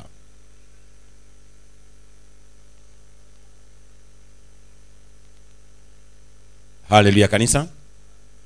Mafundisho kwa ajili ya hao wanaokusudiwa kuwa matajiri. Zaburi 32 mstari wa 8 na isaya sura ya 48 mstari wa kumi na saba. Bwana yesu asifiwe. Shandika tu ninaomba unipe nafasi ya kunisikiliza. Kila kundi linatengenezwa kutokana kutegemeana na shabaha ya mwenye kuanzisha kundi hilo. Sote makanisa ya kikristo yako katika kitu kimoja kinachowaunganisha au msingi mkubwa wa muunganiko wa makanisa ya kikristo wote wanaangukia kwenye utakatifu utakatifu. Lakini kwenye kusudi la kila kusanyiko bwana wa kanisa yesu kristo hafanyi kufanana. Ndio maana kwenye efeso anasema ili sasa kwa njia ya kanisa hekima ya mungu iliyo ya namna nyingi sio ya namna moja. Ipate kujulikana. Haleluya kanisa? Ipate kujulikana juu ya falme katika ulimwengu wa roho. Hakuna kufanana kimaono au kimkakati uliokusudiwa wa kuyafikia masuala fulani. Ndio maana kunakuwa na roman catholic kunakuwa na lutheran kunakuwa na anglican kunakuwa na baptist kunakuwa na methodist kunakuwa na seventh day adventist kunakuwa na jerusalem kunakuwa na tag kunakuwa na egt kunakuwa na pefa kunakuwa na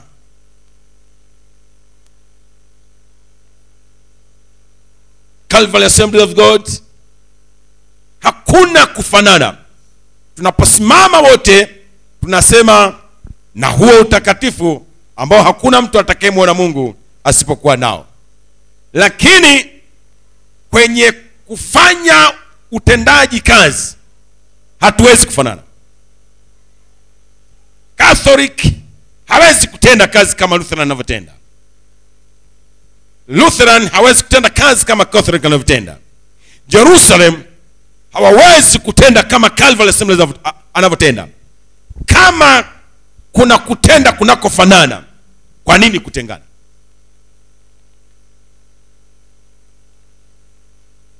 Kuna mwanafunzi mmoja alimsikia yohana mbatizaji akimsema yesu masikioni mwao kwamba tazama mwana kondoo wa mungu mwanafunzi wa yohana mbatizaji anamsikia yohana mbatizaji akimtambulisha yesu kwa wanafunzi wake kwamba yule jamaa ni mwana kondoo wa mungu. Maandiko yanasema yule mwanafunzi akaachana na, na, na, na, na, na, na yohana akaambatana na yesu. Mwanafunzi huyo anaitwa nani? Andrea. Alikuwa ni mwanafunzi wa yesu kristo. No, wa yohana mbatizaji. Andrea akaenda akamwambia ndugu yake petro nimemwona masihi. Mesikia jerusalem? Mesikia jerusalem? Kwa nini aachane na yohana aende kwa mtu yule? Yesu hawezi kufanya anayoyafanya yohana mbatizaji. Ama sio uwepo wake hauna maana tena. Yerusalem haiwezi kufanya kama wengine wanavyofanya. Tutaunganika nao kwenye utakatifu. Maana hakuna mtu atakayemwona mungu asipokuwa nao. Lakini namna ya kuyafikia makusudi ya uwepo wa jerusalem ni ya kipekee. Kwa ndio maana kuna watu wanataabika wanapokuja mahali hapa. Wanataka tuwe na ibada za misisimko kama walivyo wengine. Haitatukuja kutokea. Haitakuja kutokea hatuna huduma ya kusisimua watu. Tuna huduma ya kujenga watu ya kutengeneza watu ya kuwapa watu sura nyingine. Haleluya kanisa. Ya kuwapa watu sura nyingine nyingine kabisa. Yesu kristo akaita wanafunzi wake kumi na mbili maandiko akasema akawaita mitume. Kuanzia hapo akawa anawafundisha kwa kusudi la kuwa mitume. Umesikia kanisa Jerusalemu, la kuwa mitume watakaofanya kitu fulani katika dunia hii. Ndio maana kichwa chetu kinasema mafundisho kwa ajili ya hao watakao wanaokusudiwa kuwa matajiri kwa hiyo kuanzia wakati huo yesu akawa anawafundisha tofauti na anavyofundisha yohana mbatizaji. Maana wakati yesu anafanya huduma bado yohana mbatizaji anaendelea naye na huduma. Mesikia jerusalem? Bado yohana alikuwa na wanafunzi wake na bado kuna masadukayo walikuwa na wanafunzi wao kuna masadu, mafarisayo walikuwa na wanafunzi wao waandishi nao makuhani nao.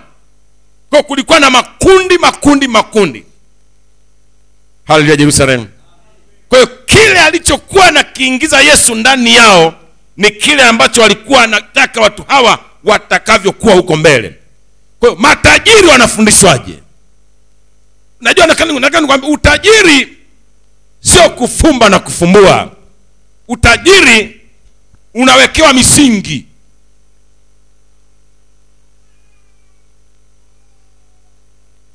Kule kwenye redio niliwambia kila kundi linafundishwa. Hata ombaomba nao wanafundishwa. Unategemea nini mtoto mdogo kama huyu unayemwona pale kwenye kwenye kwenye kwenye kwenye kwenye kwenye mataa pale? Anamwongoza mtu ambaye haoni. Mtu mzima. Anayeomba pale kwenye, kwenye, kwenye anayeomba kati ya watu wawili ni nani? Mtoto anaomba. Na uelewe wanaanza kufundishana nyumbani. Si ndio wanaanza kufanya mzazi anamweleza ukifika utasema hiki. Si ndio? Utanena hili. Umesikia? Ndio. Wanatoka. Haya twende sasa. Wanaongozana. Wanaongozana. Unataka kuniambia huyu mtoto atakapokuwa mtu mzima ataweza akajitegemea bila kuwa na roho ya ombaomba? Hawezi. Nafundisha mpole matajiri nao wanafundishwa kuwa matajiri. Sikia kanisa? Matajiri wanafundishwa kuwa matajiri. Sio swala la nimelala maskini nimeamka hakuna kitu kama hicho. Huo ni utajiri wa kwenye ndoto. Kwamba umelala um- una, ume, ume, ume, umejaa mali lakini unaamka hamna nini? Biblia inasema kwenye zaburi 32 mstari wa nane nitakufundisha na kukuonyesha njia utakayoiendea mkande ndiyo nimekwambia ujenge kanisa gani? Maana si kwamba mimi ndiye niliyeliasisi hilo jambo ni mungu mwenyewe. Ni, un, ni, umesema nijenge kanisa takatifu tajiri. Neno hilo ukilizungumza masikioni pa watu wataona una kiburi. Nasikia una kiburi unajidai watakucheka.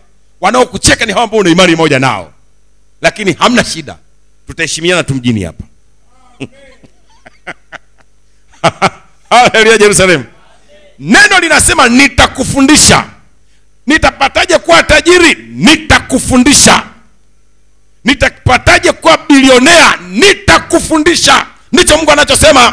Nitakufundisha na kukuonyesha njia utakayoiendea. Nitakufundisha na kuonyesha njia utakayoiendea ya kuwa bilionea. Nasikia? Nitakufundisha na kuonyesha njia utakayoiendea ya kuwa tajiri. Nitakufundisha na kuonyesha njia utakayoiendea ya kuwa mmiliki wa mali nyingi ndio mungu anavyosema. Nitapataje kujua njia? Mimi ndimi njia. Haleluya. Halafu yake anasema nitakushauri jicho langu likikutazama.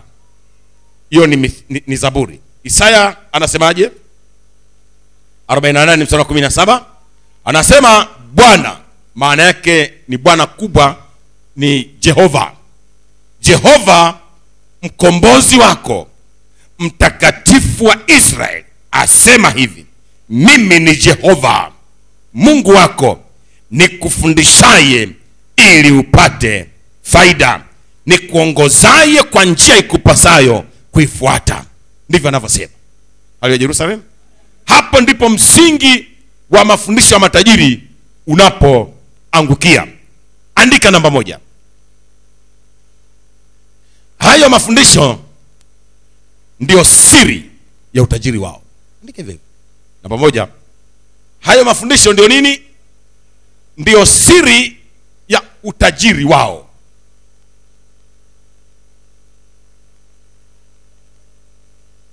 Hayo mafundisho ndiyo siri ya utajiri wao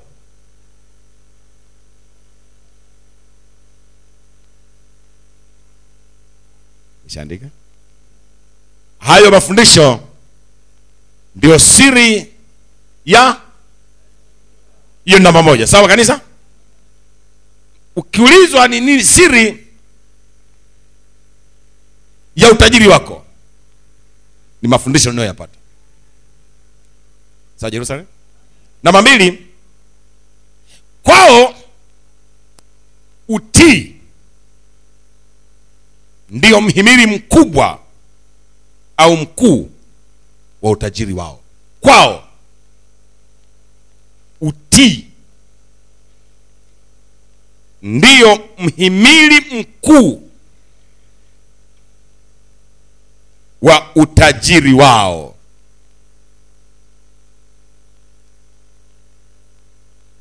Kwao utii ndio mhimili mkuu wa utajiri wao meandika hivyo?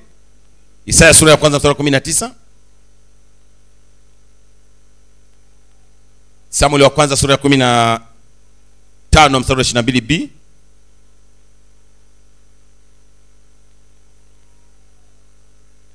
Wa kwanza sura ya kumi na tano mstari wa ishirini na mbili b. Kumbukumbu la torati sura ya 28 mstari wa kwanza. Rudia isaya sura ya kwanza mstari wa kumi na tisa.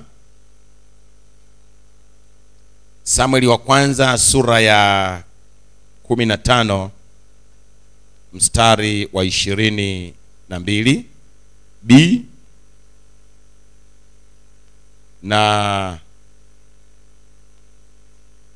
kumbukumbu la torati sura ya 28 mstari wa kwanza.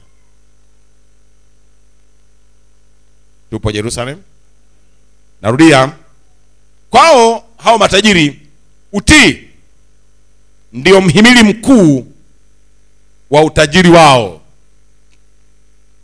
Ngoja nikwambie kuna vitu kwangu ndio mhimili mkuu wa kunifanya niendelee kudumu katika wokovu na ni mhimili mkuu utakaonifanya nidumu kwenye uchungaji wa heshima. Kuna tofauti ya uchungaji na uchungaji wa heshima. Unaweza ukawa mchungaji lakini unayedharaulika. Ukijua siri ya heshima unatunza kile kinachosababisha ufanye nini? Heshimike ukijua siri ya utakatifu unatunza kile kinachokufanya kila wakati ubaki kwa nini?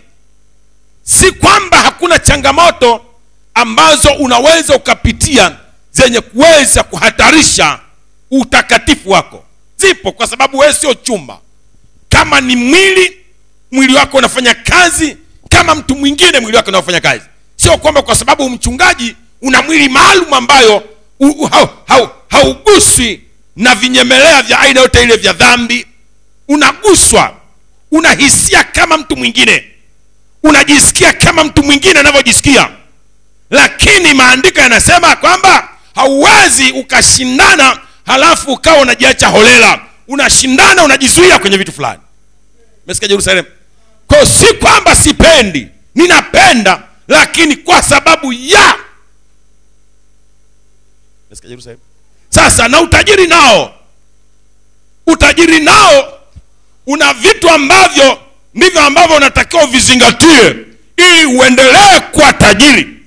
Nataka nikuambie hivi hakuna kitu kibaya kuwa tajiri alafu baadaye usiwe tajiri. Heri kabisa usingekuwa tajiri. Umesikia?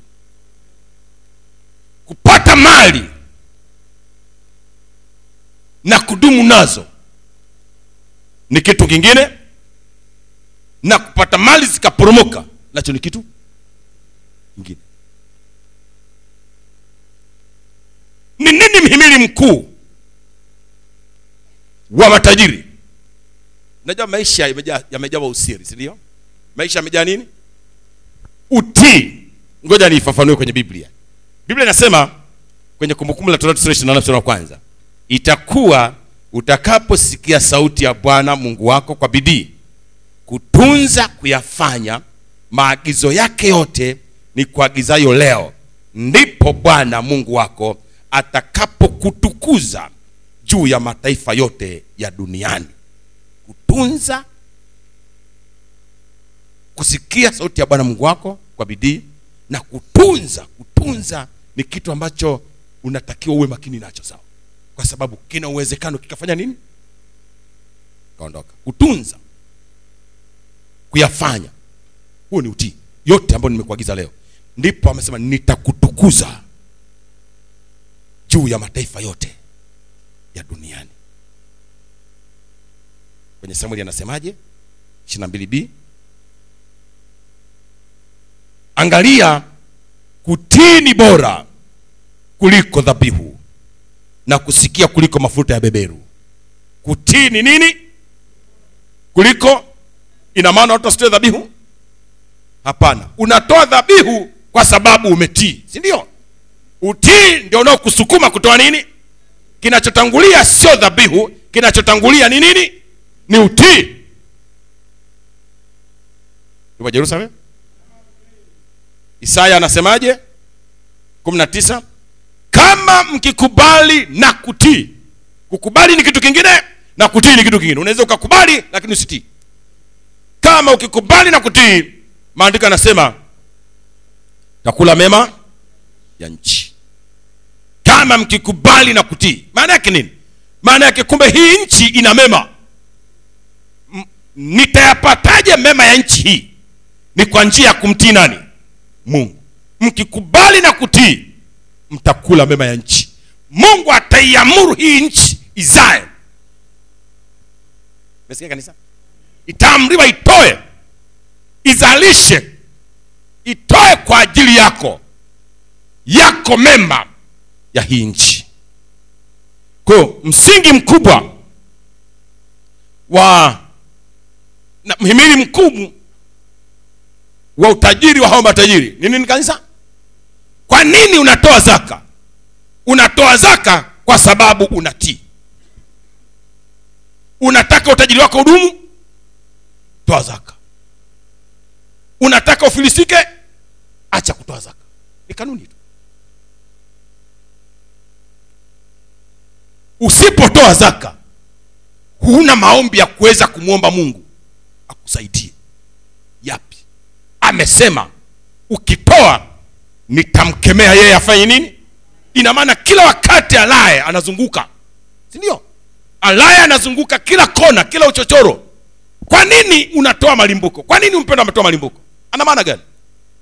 Anajua kwa msingi wa imani yake kwenye upande wa uchumi hicho ni kitu cha kwanza. Kwa sababu imani yake ina mgawanyiko wa maeneo mawili ina mgawanyiko wa yeye kuwa na uhusiano na mungu ni kudumu katika nini?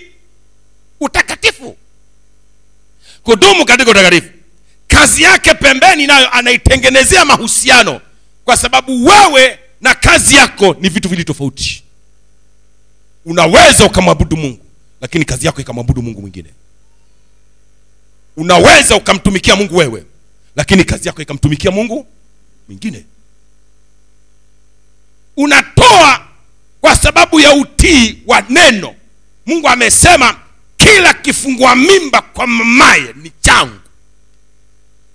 Kila zao la kwanza ni chake. Hali ya kanisa. Ndiyo kanuni inavyosema. Unatoa kwa sababu unafanya nini? Unamtii mungu. Utii ndio utakaobeba hiyo kazi yako. Ni ngumu sana kumwombea mtu ambaye hatoi zaka kazi yake inapoharibika.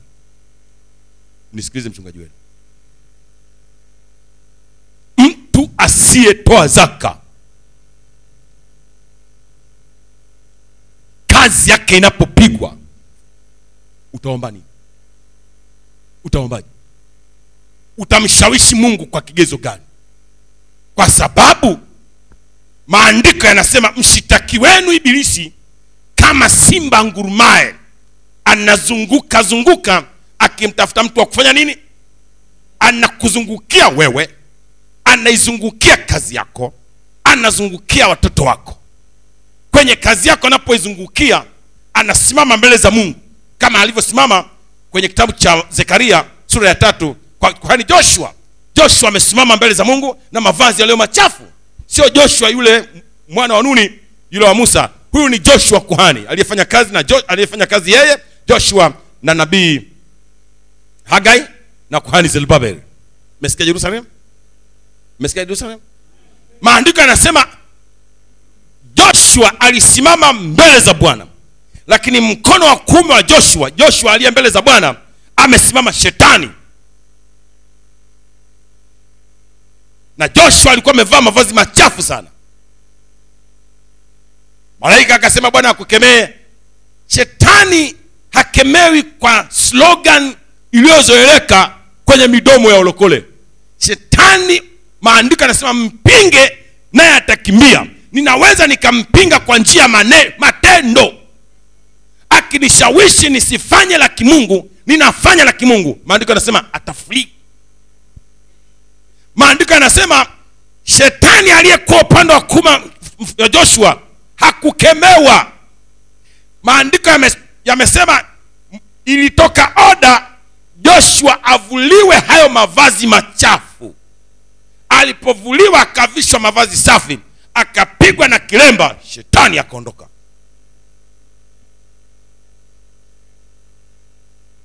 Hapa amesema mlae kwa tukubaliane kabisa kwamba shetani mungu naye shetani anaweza akasema kwamba mungu hii kazi lazima niishughulikie. Lazima nile. Kwa sababu gani? Wewe umesema ambaye hatoi zaka uta, una, mlaji anaachiwa. Anayetoa zaka mlaji anafanya nini? Unamkemea. Anasimama kwa, kwa, kwa haki. Unajua watu, watu waliookoka wanafikiri shetani hawezi kwenda mbele za kimungu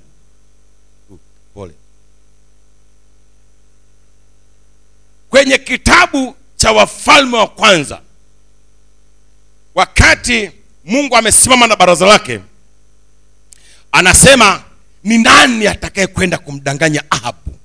Aende akapigane huko ramoth gilead akafie huko. Akasema huyu akatoka akasema hivi huyu akatoka akasema hivi huyu akatoka akasema hivi. Lakini maandiko anasema likatoka nini? Pepo. Hilo pepo lilipiga sauti mbele za mungu lilikwenda mbele za mungu kwamba nitakwenda mimi. Mungu akamwambia akaliambia pepo utafanyaje? Akasema nitakwenda na kuingia kwenye vinywa vya manabii wake wote na kuwa pepo la uongo ili watoe unabii wa uongo. Mesikia jerusalemu? Pepo ndio linazungumza habari za mungu. Mungu akaliambia nenda ukafanye hivyo. Huku unasema mungu shetani hawezi kukaa mbele za mungu. Naenda. Kwa upande wa kukushtaki wewe ana- anakushtaki kutoka wapi mshitaki wenu ibilisi kama simba ngurumaye. Mshitaki anakushtaki kutoka wapi? Anashtaki kutoka hapa wakati uko tamota. Anashtaki akiwa mbele za mungu mungu nimekuja kwa ajili ya mama neema. Vipi? Anakupenda sana. Na hawezi kupeleka mashtaka ya jinsi hiyo. Ya kukupenda hamna. Ukilikoroga tu nasema si umemwona? Umemwona. Angalia alichomwambia kwa ayubu mungu anamwambia shetani umetoka wapi? Sasa natoka kufanya nini? Wenyewe mnaosema kila wakati nazunguka zunguka hmm, shauri yako. Mpendo unaenda wapi? Nasema nafanya nini? Mwambie hivi ah, umekuwa yule jamaa eh." haleluya jerusalem akasema uko kwenye mizunguko yako? Umemwona ayubu? Umesikia? Mtu mwelekevu anayemcha mungu akamwambia "Ah, nimemwona lakini wesi umemzingira si ndio? Ulijuaje kama nimemzingira? Maana ina maana shetani alijaribu kupenya kashindwa nasikia.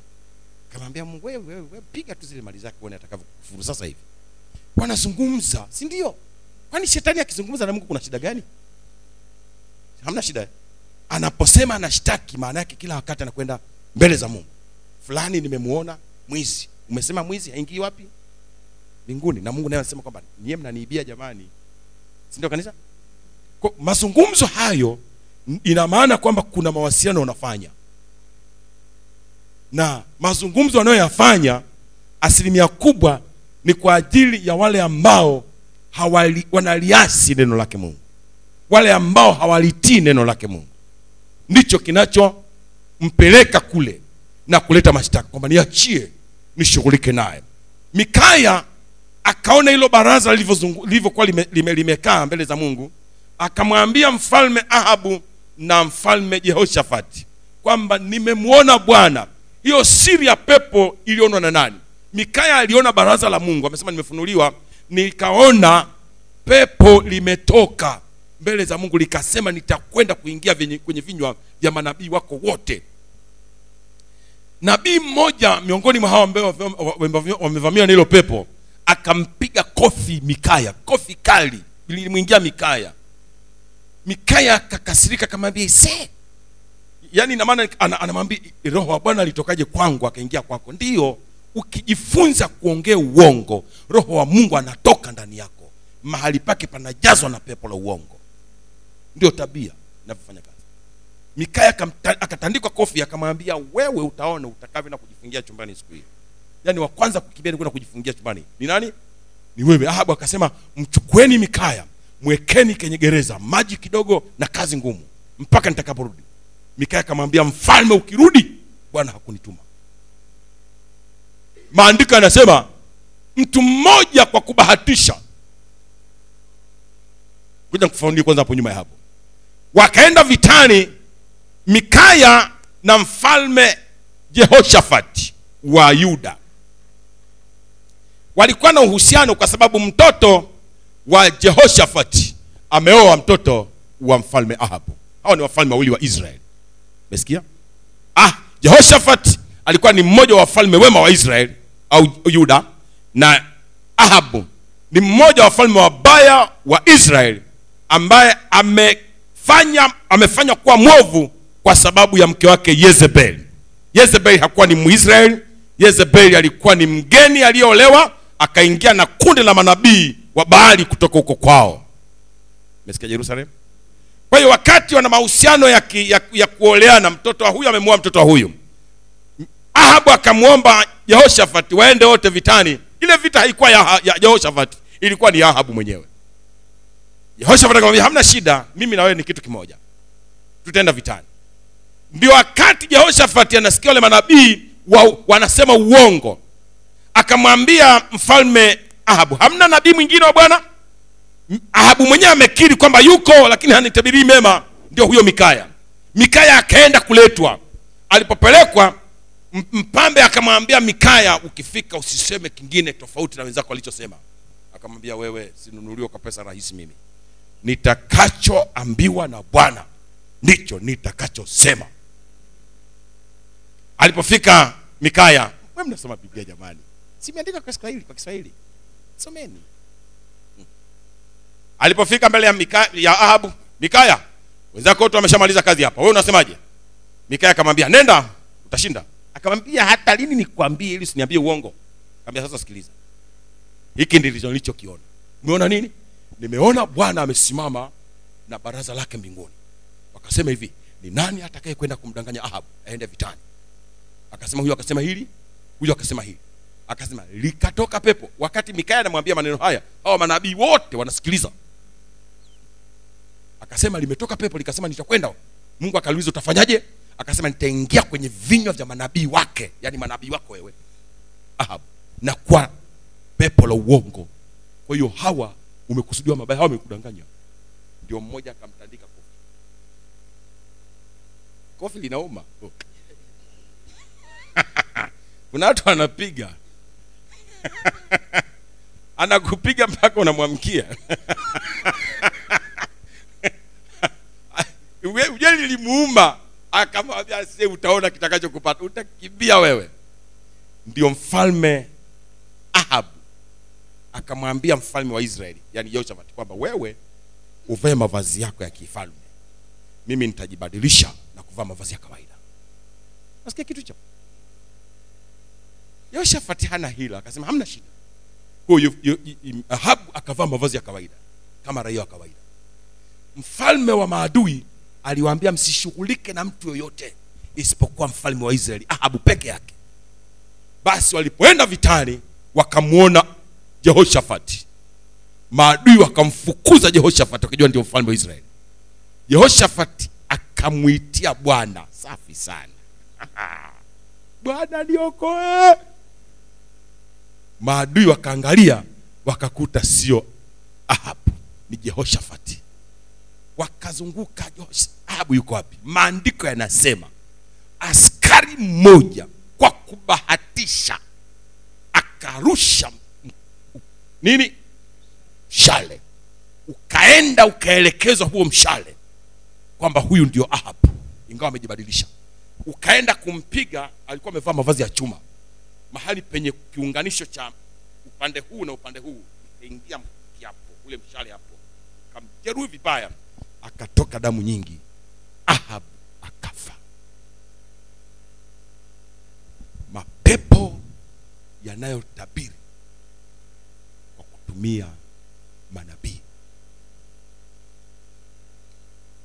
Ziko huko.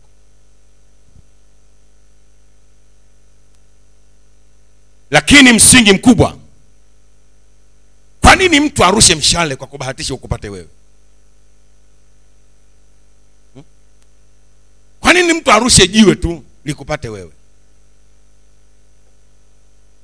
Yaani mtu afumbe macho tu arushe hivi kwa nini nikupate maandiko yanasema mungu ataniokoa na kila neno baya na kila mshale unaotembea alasiri na uwele unaoharibu adhuhuri na tauni inayotembea gizani. Yerusalemu maisha na mungu huyu yanahitaji nidhamu ya hali ya juu. Kwa lugha nyingine hayahitaji utoto yanahitaji utu uzima.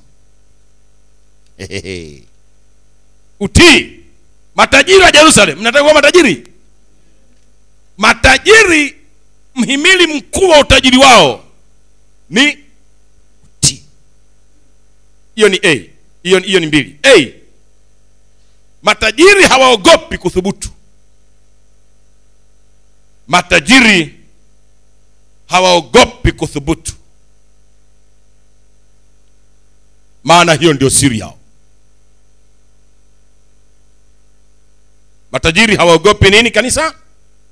Hawaogopi kuthubutu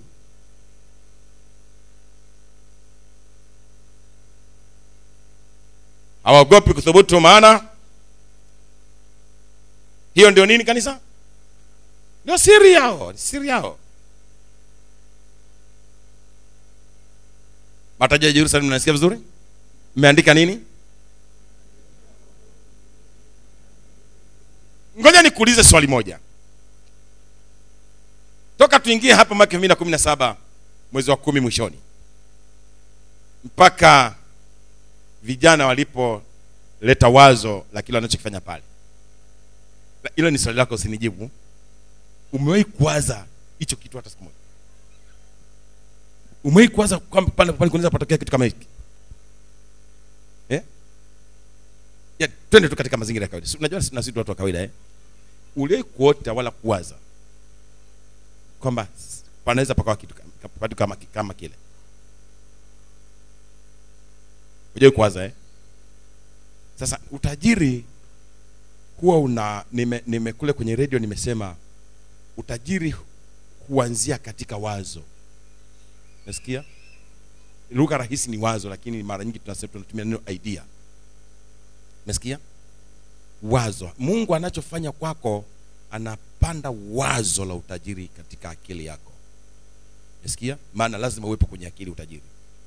Nasikia jerusalem linapokuja wazo sasa kuna kazi kubwa ya hilo wazo kuligeuza na kuwa kitu halisi. Nasikia jerusalem?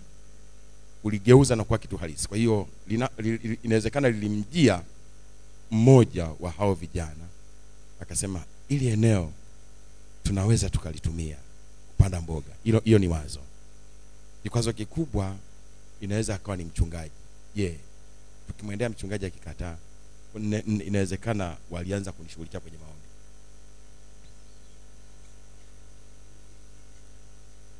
Wakalegeza viuno vya wafalme kwamba hili wazo likubalike. Si ndio? Wakaliingiza wakaanza kuwa na hatua ya ujasiri. Umesikia? Ujasiri. Ndio hapo unaposema kwamba matajiri huwa na tabia ya kuthubutu. Si ndio?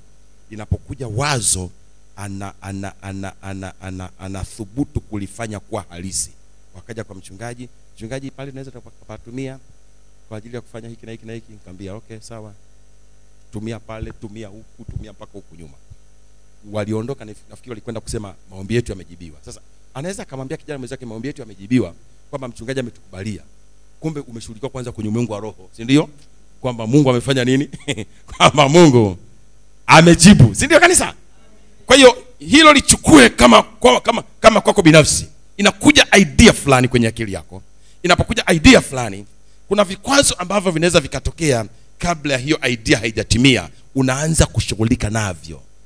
Daudi hakwenda moja kwa moja kupigana na goliat alishinda kwanza kikwazo cha kakake.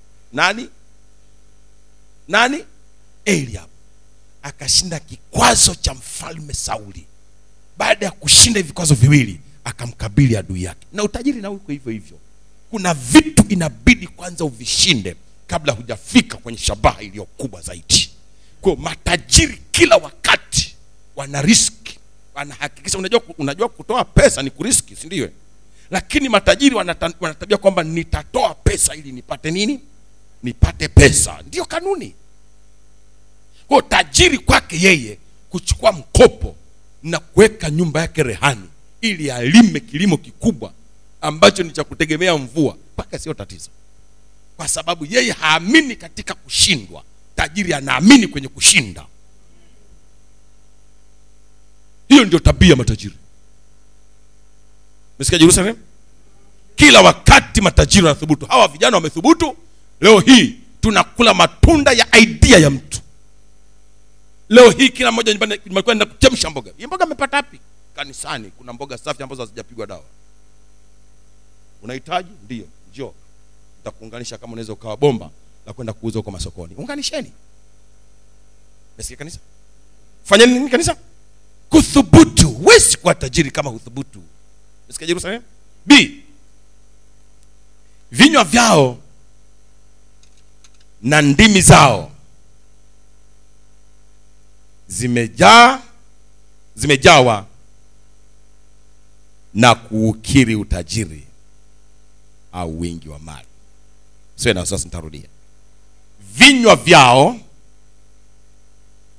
na ndimi zao zimejawa na kuukiri utajiri au wingi wa mali andika hakikisha ulichoandika. Vinywa vyao na ndimi zao zimejawa na kukiri utajiri au wingi wa mali. Ndicho ulichoandika? Nisomee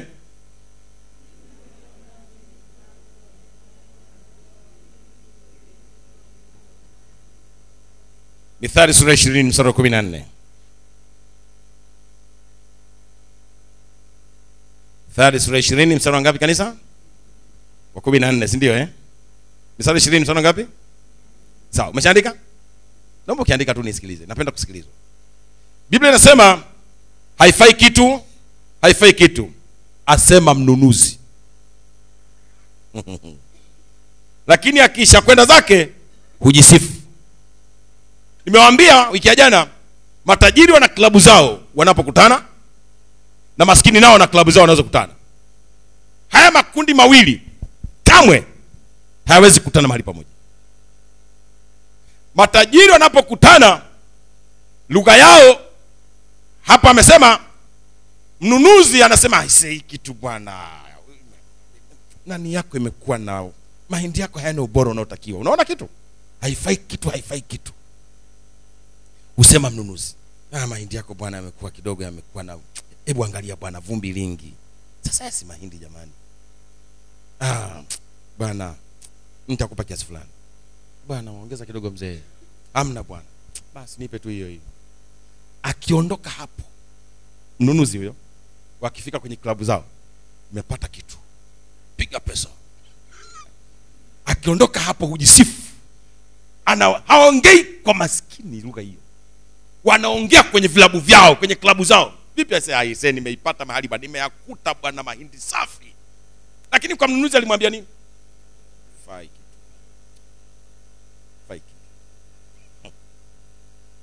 kila wakati wao wakikutana wanaumba wingi wanaumba utajiri. Wanaumba nini? Wingi utajiri na wingi. Maskini wakikutana ponda mali kufa kwaje? Ponda mali kufa kwaja na wanashangaa hawafi.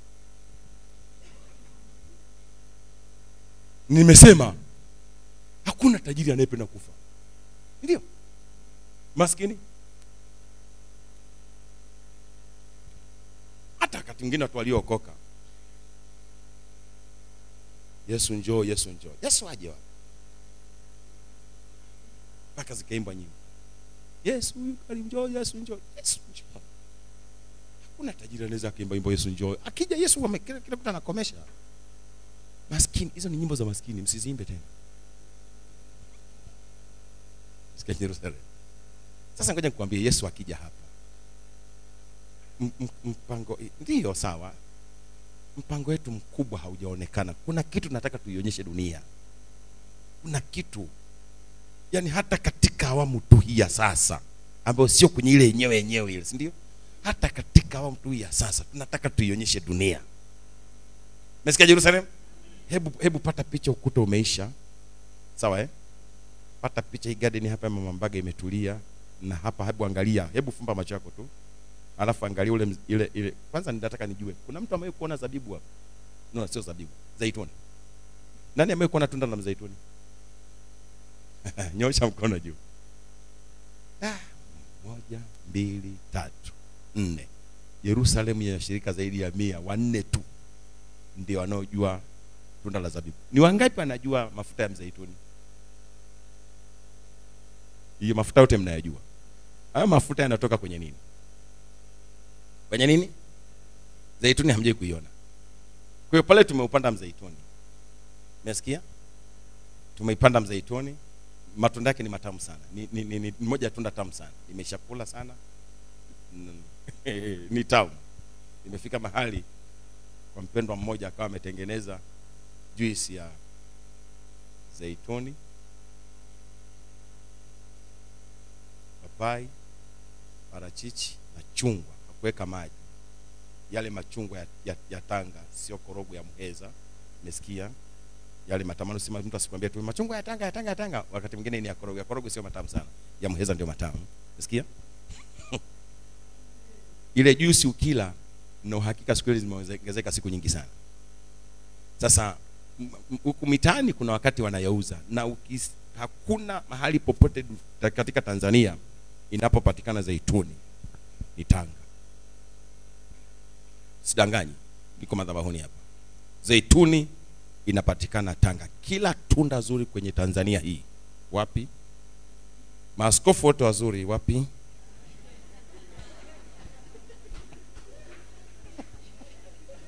najua nyewe mnaijua tanga kwenye ule mtaa mwingine.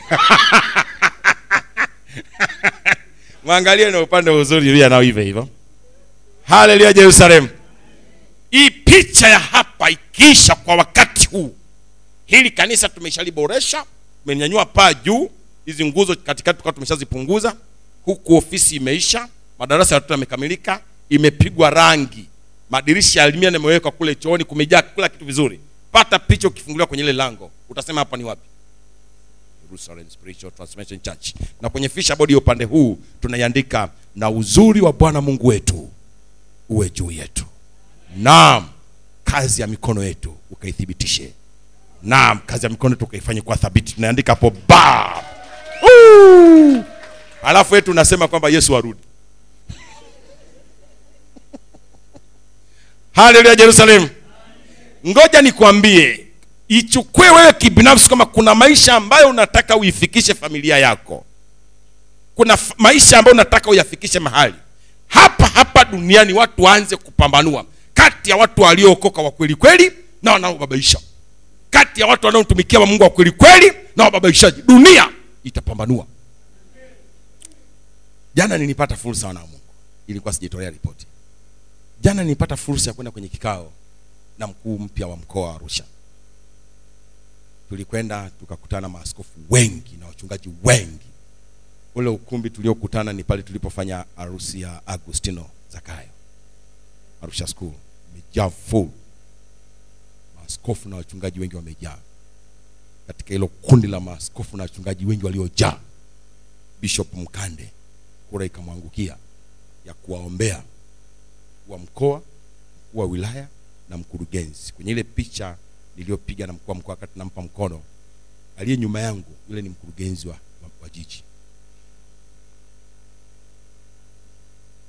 Yule mkuu wa wilaya ya arusha yule siwezi kumwita kwenye kundi la vijana yule ni mtoto ni mdogo mno. Yaani ndevu ndio zinaanza kuota sio zimeshanyolewa ndio zinaanza kutoka. Mtoto mdogo. Akasema naomba maaskofu na wachungaji mnilee neno kubwa. Sasa hebu waza picha moja. Kundi la maaskofu wamekaa pale. Wachungaji wengi. Ule ukumbi umejaa tele. Mchungaji mkande anatakiwa amwombee mkuu wa mkoa ulinzi mkuu wa wilaya na mkurugenzi. Unapata picha gani hapo? Na hii na hii, hii tabia naona kama inajirudia. Wakati wale askari walioanzisha darasa la wa, wa, hapa mjini la, la, la madereva. Darasa la kwanza kabisa tuliingia sisi. Kura ya kuomba ikaniangukia mimi. Nikasema hata hii nayo ni neema ya mungu. Mesikia jerusalem unaweza ukapata picha kwamba kwa nini wewe jina lako liinuke kila mahali? Kama ni kwenye ule ulimwengu mwingine angesema jamaa nyota yake ni kali sana kitakachotokea lakini nataka nikwambie siku zote uwaambie hivi. Wewe unayeshindana na jerusalemu waambieni. Waambie hivi hamtashinda. Si ndio? Unajua ni ukaidi tu wa hamani. Hamani aliambiwa na mke wake. Hamani aliambiwa na mke wake kwamba baba huyo unayeshindana naye kama ni mwebrania huwezi kushinda. Anayeshindana na jerusalemu hawezi kushinda. Kwa sababu hatukujiweka mahali hapa kwa kutaka kwetu wenyewe. Sisi tumewekwa. Mesikia jerusalem? Haya andika namba tatu. Tunazungumza matajiri kwanza sindio vinywa vinywa vinywa vinywa vinywa. Vinywa vya matajiri ndimi zao zimejawa na nini? Zimejawa na kuukiri utajiri si ndio? Kuukiri utajiri wanakiri wingi hawakiri uhaba wanakiri wingi kila wakati. Namba tatu andika kwao mpaka ndoto zao zinahusu utajiri tu. Kwao mpaka ndoto zao zinahusu utajiri tu. Haleluya. Kwao mpaka ndoto zao zinahusu nini kanisa? Utajiri tu matajiri hawaoti wanaanguka kwenye, kwenye, kwenye, kwenye miamba. Tajiri hawezi kuanguka hawezi kuota anaanguka kwenye mti. Nasikia hamna hamna. Oh, sijui amepanda kwenye majabali kule juu. Matajiri matajiri na majabali wapi na wapi? Matajiri akiota anaota tu utajiri. Umesikia? Anaota utajiri. Yani mpaka ndo mfumo wao wa ndoto umekuwa ume, umetengenezwa kila wakati kutengeneza utajiri hata kwenye ndoto. Mwanzo sura ya thelathini na moja mstari wa tisa mpaka kumi na unajua tunapofundisha mtu anaweza mpikaji mkate anayatoa hapi. Yako kwenye biblia. Mwanzo 31 mstari wa tisa mpaka mstari wa kumi na ngapi? Wa kumi na mbili. Oh yesu wewe ni bwana. Kwao wa matajiri mpaka ndoto zao zinahusu nini? Utajiri tu. Mwanzo 31 mstari wa tisa mpaka kumi na mbili. Meshaandika nikusomee? Sikiliza biblia inavyosema. Mstari wa tisa kitabu cha mwanzo inasema hivi mungu akamnyang'anya mali yake baba yenu na kunipa mimi. Ninaanza. Huyo ni yakobo anawapa taarifa wake zake wawili lea na rahel kwamba mungu alitumia njia gani kumnyang'anya utajiri baba yenu na kunipa mimi. Kwanza mimi nilikuwa mwaminifu kwa baba yenu nilimkuja hapa baba yenu ana mali ni, ni maskini tu. Ana mali kidogo. Anazungumza habari ya mjomba wake elewa. Anaezolewa na mama yake. Akamwambia- wake zake nilikuja baba yenu hana kitu. Mali zake zilikuwa ni kidogo sana. Nikamtumikia baba yenu. Baba yenu alikuwa ni mkatili sana. Nikawa maporini kule usiku na mchana. Usiku mchana nalisha mifugo yenu. Usiku mimi ni mlinzi. Akasema usingizi ukapotea machoni pangu. Nasikia jerusalem usingizi ukapotea machoni pangu na mnyama akiliwa na kwa mfano mfugo ukiliwa na mnyama porini baba yenu anadai nikalipa. Lakini mungu ameniona. Ndio anaanza sasa kueleza njia iliyotumika. Mstari wa kumi.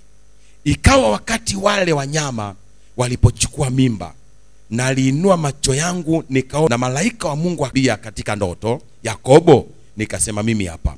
Akasema inua basi macho yako ukaone mabeberu wote wanaowapanda wanyama wana milia milia na madoadoa na marakaraka. Maana nimeona yote aliyokutenda laban. Ilikuwaje? Laban alikuwa anataka kumtoa yakobo mikono mitupu alitumika yakobo miaka kumi na nne kwa ajili ya mahari. Akamtaka rahel akaambiwa utatumika miaka saba kwa ajili ya kumpata rahel. Yaani atamfanyia kazi ya kuchunga mifugo mjombake laban kwa miaka saba iwe ni mahari ya kum- kumwoa nani? Rahel. Ilipofika siku ya mwisho anataka apewe mke wake akapewa lea ambaye hakumchagua yeye. Akamwambia mzee umenifanya nini? Mimi sikumtaka huyu akamwambia kwetu haiwezekani tumtoe mdogo kabla ya wapi ya nani ya mkubwa. Ukimtaka na huyu piga mingine saba. Akasema hamna shida. Akapiga mingine saba. Kumi na nne kwa mahari. Ungekubali?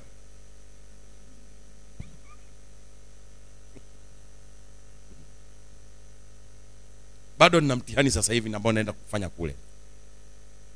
Kule iringa nikienda kwenye swala la mtoto wa kakangu nipunguzie. Huwa neno hilo kwangu ni gumu sana. Wakati mwingine tunashindana na mchungaji tunapokwenda madukani mimi mtu akisema tu kaza natoa. Yani, nipunguzie huwa kidogo kwangu linakuwa na shida kidogo. Sasa nimekaa kwenye kile kikao askofu mkande askofu mkuu wa kanisa la jerusalem spiritual transformation church ambaye ana kanisa takatifu tajiri. Alafu anaambia mzee mahari ni kiasi fulani. Jamani mpunguzieni kidogo jamani. Haleluya jerusalem Aya, ni mtihani lakini nitaushinda. Jina la bwana libarikiwe.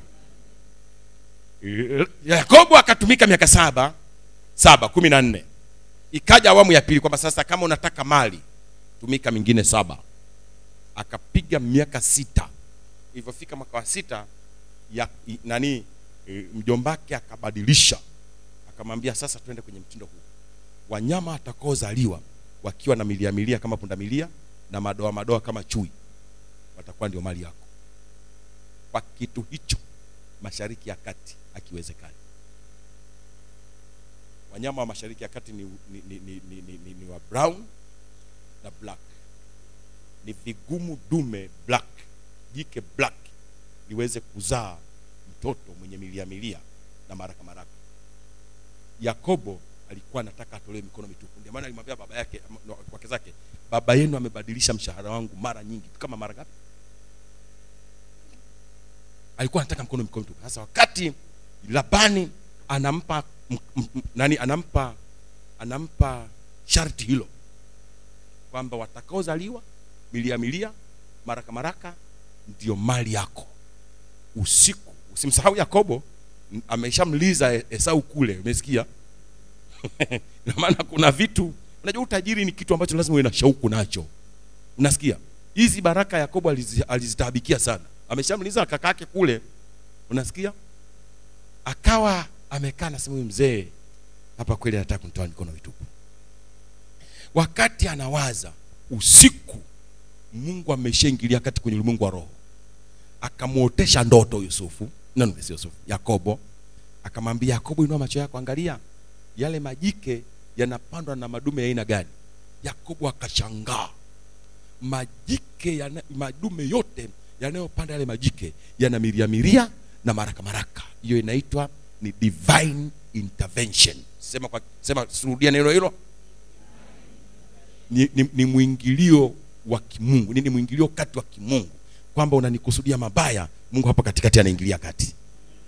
Kwenye ulimwengu wa roho amekwisha kumaliza yote kwa hiyo yakobo ambaye ameshamliza nani? Sau ameshamliza esau. Hapa anaota ndoto nini? Kile ambacho mjomba wake anasema hakiwezekani mungu anamwambia yakobo hii inawezekana kwako bwana. Ndoto. Wewe unaota nini? Leo usiku nikuulize swali moja. Kama utakuwa mwaminifu uje hapo uniambie ulichoota. Sitaongea kwa mtu mwingine. Ndoto nafukuzwa na ng'ombe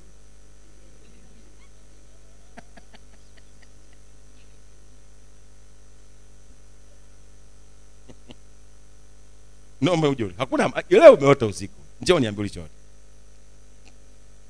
Sitamwambia mtu. Mahmudi njoo niambie ulichoota. Uko eh, usiku kwa mkia ukoota juzi.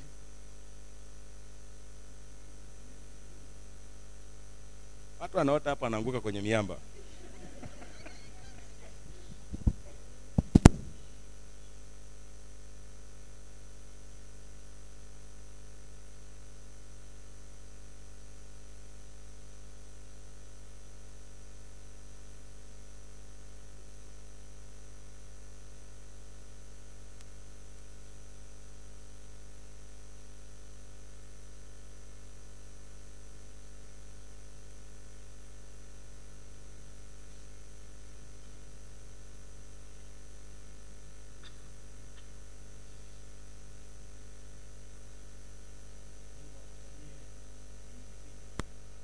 alivyokuonyesha na ikawe dhahiri katika ulimwengu wa damu na nyama kwa jina la yesu.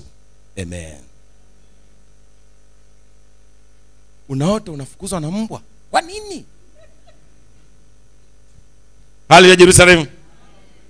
Hali ya jerusalemu.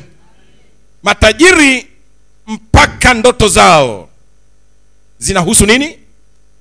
Utajiri. Yakobo hii shauku ilikuwepo moyoni mwake miaka mingi sasa angalia hapa anawekewa sharti gumu lakini mungu anamwambia usiwe na wasiwasi. Itatokea. Andika b. Hey, hey. hupata ufunuo kila wakati juu ya kuimarisha utajiri wao. Hupata ufunuo kila wakati juu ya kuimarisha utajiri wao oh haleluya jerusalem spiritual transformation church. Ya itakuwa dhahiri. Kabla yesu hajarudi. Hupata ufunuo kila wakati juu ya kuimarisha utajiri wao. Haleluya mwanzo sura ya thelathini mstari wa 37 mpaka 43 mwanzo 30 mstari wa 37 mpaka mstari wa 43 yerusalemu mpo? Umeandika nini?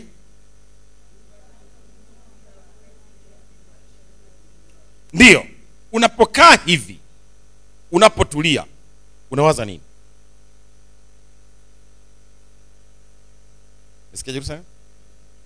Kwa sababu tayari kuna neno tajiri limekwisha kusimamishwa mbele za uso wako. Unapokaa hivi nyumbani kwako au hata kama ni pale kazini, nini unachowaza? Ukiwaza juu ya utajiri, unakuja ufunuo wa utajiri. Ndio kanuni ukiwaza utajiri tunaozungumzia wa kimungu zinakuja funuo za kui, ku, ku, kuongezeka kui, fursa kuimarika kwa utajiri wao. Ngoja uone yakobo baada ya kuota ndoto kwenye sura ile tuliyoisoma nyuma hapa kuna kitu alikifanya. Juu ya kile mjomba wake alichosema. Miria miria na maraka maraka. Sura ya 30 mstari wa 37 anasema hivi. Yakobo akatoa fito za mlubna mbichi na mlozi na mwaramoni. Akazibambua maganda mistari meupe ionekane ndani yao. Fito mbichi za mlubna umesikia kanisa mlozi na mwaramoni. Akachukua zile fito aka zina, zina ganda lake. Akawa ana, ana, anazibabua akaweka mis, mis, mis, mistari. Anatoa ngozi hapa anatoa ngozi hapa. Mesikia jerusalem? Anatoa ngozi hapa anatoa ngozi hapa. Maandiko anasema mistari myeupe ionekane. Anaondoa ganda la juu ana, ana, analiondoa ili mahali peupe pafanye nini paonekane.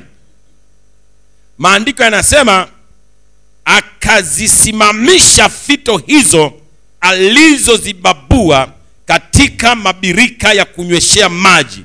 Pale walipokuja wanyama wanywe wakachukua mimba walipokunywa maji. Anakuja kwenye mabirika ambayo wanyama wale ndio wanaonywea maji.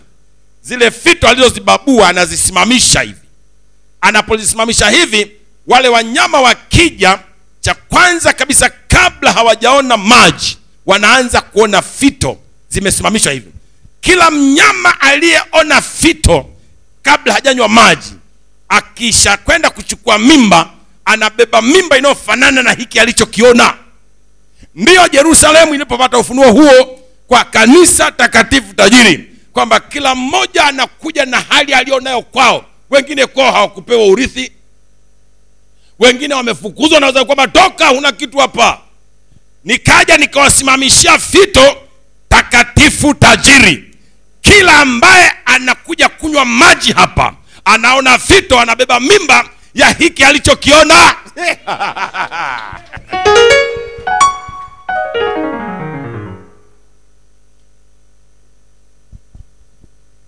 Hebu ngoja uone. Yani hii habari inapendeza. Biblia inasema wanyama wakapata mimba mbele ya hizo fito una mimba gani hapa jerusalem? Tajiri takatifu wakapata mimba mbele ya hizo fito wakapata mimba mbele ya hii madhabahu si ndio? Mimba gani? Takatifu ta tajiri. Anasema wakazaa wanyama walio na milia na madoadoa na marakaraka.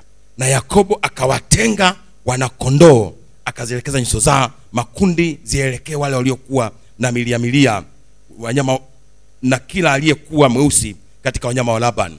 Akaweka kando wanyama wake mwenyewe wa, wala hakuwachanganya pamoja na wanyama wa laban. Awamu ya pili aliyofanya akachukua wale wanyama wenye milia milia akawaweka upande huu. Nasikia akawachukua wanyama weusi wa laban akawaweka upande huu. Akahakikisha macho ya wanyama wa mjombake laban ambao ni weusi wanawatazama wale wa, wa, wa yakobo wenye milia milia. Hiyo ni ufunuo wa pili. Hawa wa laban walipotazama wale walipoenda kubeba mimba hapa wakazaa wanaofanana na hawa waliowaona. Ndiyo yerusalemu ilivyo. Awamu ya kwanza ni kuangalia madhabahu. Awamu ya pili ni walio tayari toka kwenye hatua moja kwenda hatua nyingine. Hawa huku chini wawatazame wale. Haleluya hawa wa upande huu wawatazame wale. Wenye ambao hawana nyumba wawatazame wenye nyumba. Ambao hawana magari wawatazame wenye magari. Naam ukitazama wenye magari utazaa unachokiona.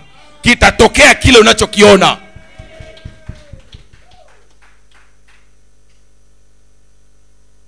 Biblia inasema ikawa kila walipopata wanyama wenye nguvu yakobo akaziweka zile fito mbele ya macho ya hao, wanyama katika mabirika ili kwamba wachukue mimba kati ya zile fito. Lakini wanyama walipodhoofika hakuziweka zile fito. Hataki vibofu vibofu. Wanyama walipodhoofika hakuziweka fito. Umesikia kanisa? Lakini wanyama walipodhoofika hakuziweka hizo fito. Basi wale dhaifu walikuwa ni wa laban na wenye nguvu walikuwa wa yakobo. Kwa hiyo mtu huyo akazidi mno akawa na wanyama wengi na vijakazi na watumwa na ngamia na punda. Aliporudi kando kando ya mto jordan alimwambia mungu nilivuka mto huu na fimbo tu mkononi lakini angalia aliyoyapata. Ninasema kila wakati kwamba unaweza ukawa tajiri bila kuwa na mtaji kwa sababu mungu ndiye mtaji wako.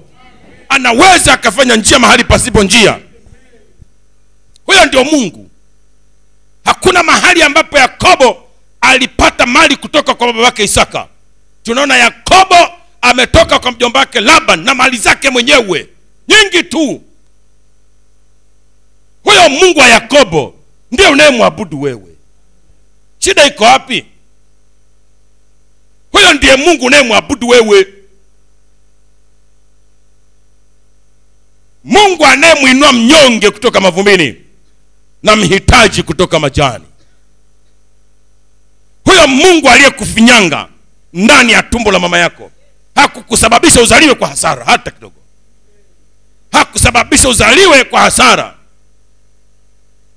Ukimtazama wewe yeye utakuwa na mali nyingi kuliko alizomiliki babako. Ukimtazama yeye zinakuja funuo za namna gani kwenye kwenye kwenye kwenye maisha yako tazame mtu huyu. Anakuja kila wakati utajiri unaendana na ufunuo. Umesikia? Kila wakati utajiri unaendana na ufunuo. Ukifika mahali aziangalie fursa za hapo mahali zilipo zitumie. Lakini hiyo hiyo hali utaifikia katika hatua gani? Uelewe kabisa yakobo alienda kule moja kwa moja hakuwa na kampani na mtu yeyote ule. Ni yeye kampani yake ni ya wanyama. Lakini wazo la utajiri ndani yake halikufutika. Na uelewe mtu huyu hakushiba utajiri. Hata wakati anatoka kwao kwa, kwa mjomba wake anarudi njiani ana mali nyingi sana. Ana wanyama ana wake wake, wake zake wanne sasa jumla. Lea na rahel na wale wafanyakazi wake wa lea akawachukua kazaa nao. Lakini alipewa na mama zao. Na, na, na, na, na, na hawa kina nani? Wake zake kila kitu alikuwa na mali wafanyakazi wengi sana. Usiku wakati anarudi bado anakabiliwa na hofu ya esau. Akajitenga mwenyewe pembeni usiku.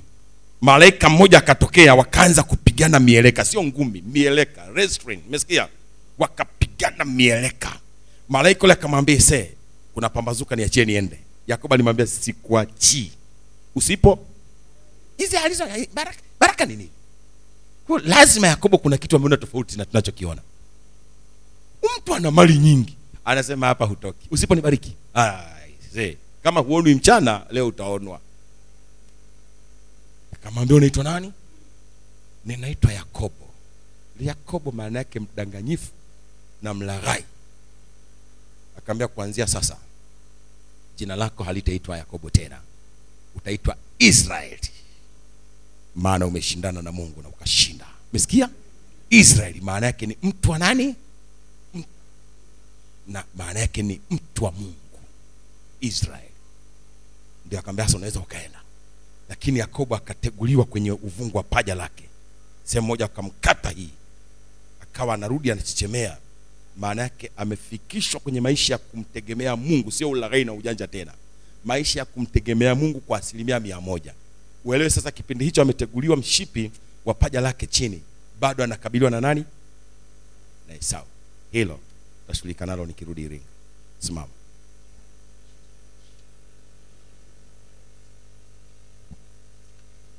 Nyosha mikono yako juu.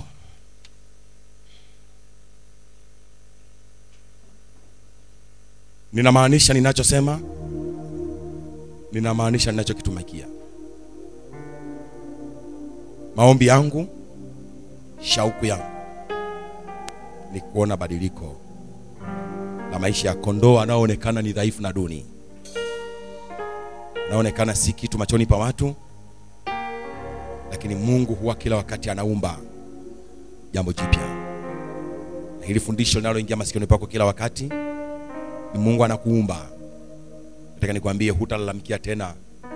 Umepata mgao mdogo wa urithi katika mali za baba yako. Mungu atakupa za kwako nyingi ambazo hazitakuwa na mgogoro nawe utamrithisha mtoto wako mali ulizozirithi kwa baba yako. Utamrithisha mtoto wako mali ulizozitafuta mwenyewe. Sema bwana yesu niko mbele zako. Unanifundisha ili nipate faida. Ninaomba moyo wangu usiwe na kigeugeu. Niamini nipokee unachonena hili ni neno lako. Neno lako ni roho. Neno lako ni uzima. Neema yako inisaidie. Sintakufa bali nitaishi na kusimulia sifa za bwana. Kwenye upande wa mali kwenye upande wa fedha nitakuwa na utele. Nitakuwa na utele. Kuanzia sasa ninaweka agano kati yangu na wewe juu ya mali zangu juu ya fedha yangu. Yakobo alisema kila utakalonipatia nitakutolea sehemu ya kumi. Nawe ukambariki yakobo. Nami leo hii tarehe 19 ya mwezi huu wa saba mwaka 2020 ninalirudia tena agano langu. Kila utakalonipa nyosha mikono yako mbele. Kila utakalonipa nitakutolea sehemu ya kumi. Kila utakachonipa nitakutolea sehemu ya kumi. Katika jina la yesu. Baba nalitamka neno hilo likawe ni dhahiri katika maisha yao. Ninatamka baraka ya kikuhani juu yao baraka ya ongezeko la mali baraka ya kuzidishwa. Natamka wingi wa mali natamka wingi wa fedha nafungua malango yaliyofungwa na yakawe wazi. Nazitamka fursa za utajiri mkubwa zikamiminike kuanzia sasa mikononi mwao katika jina la yesu.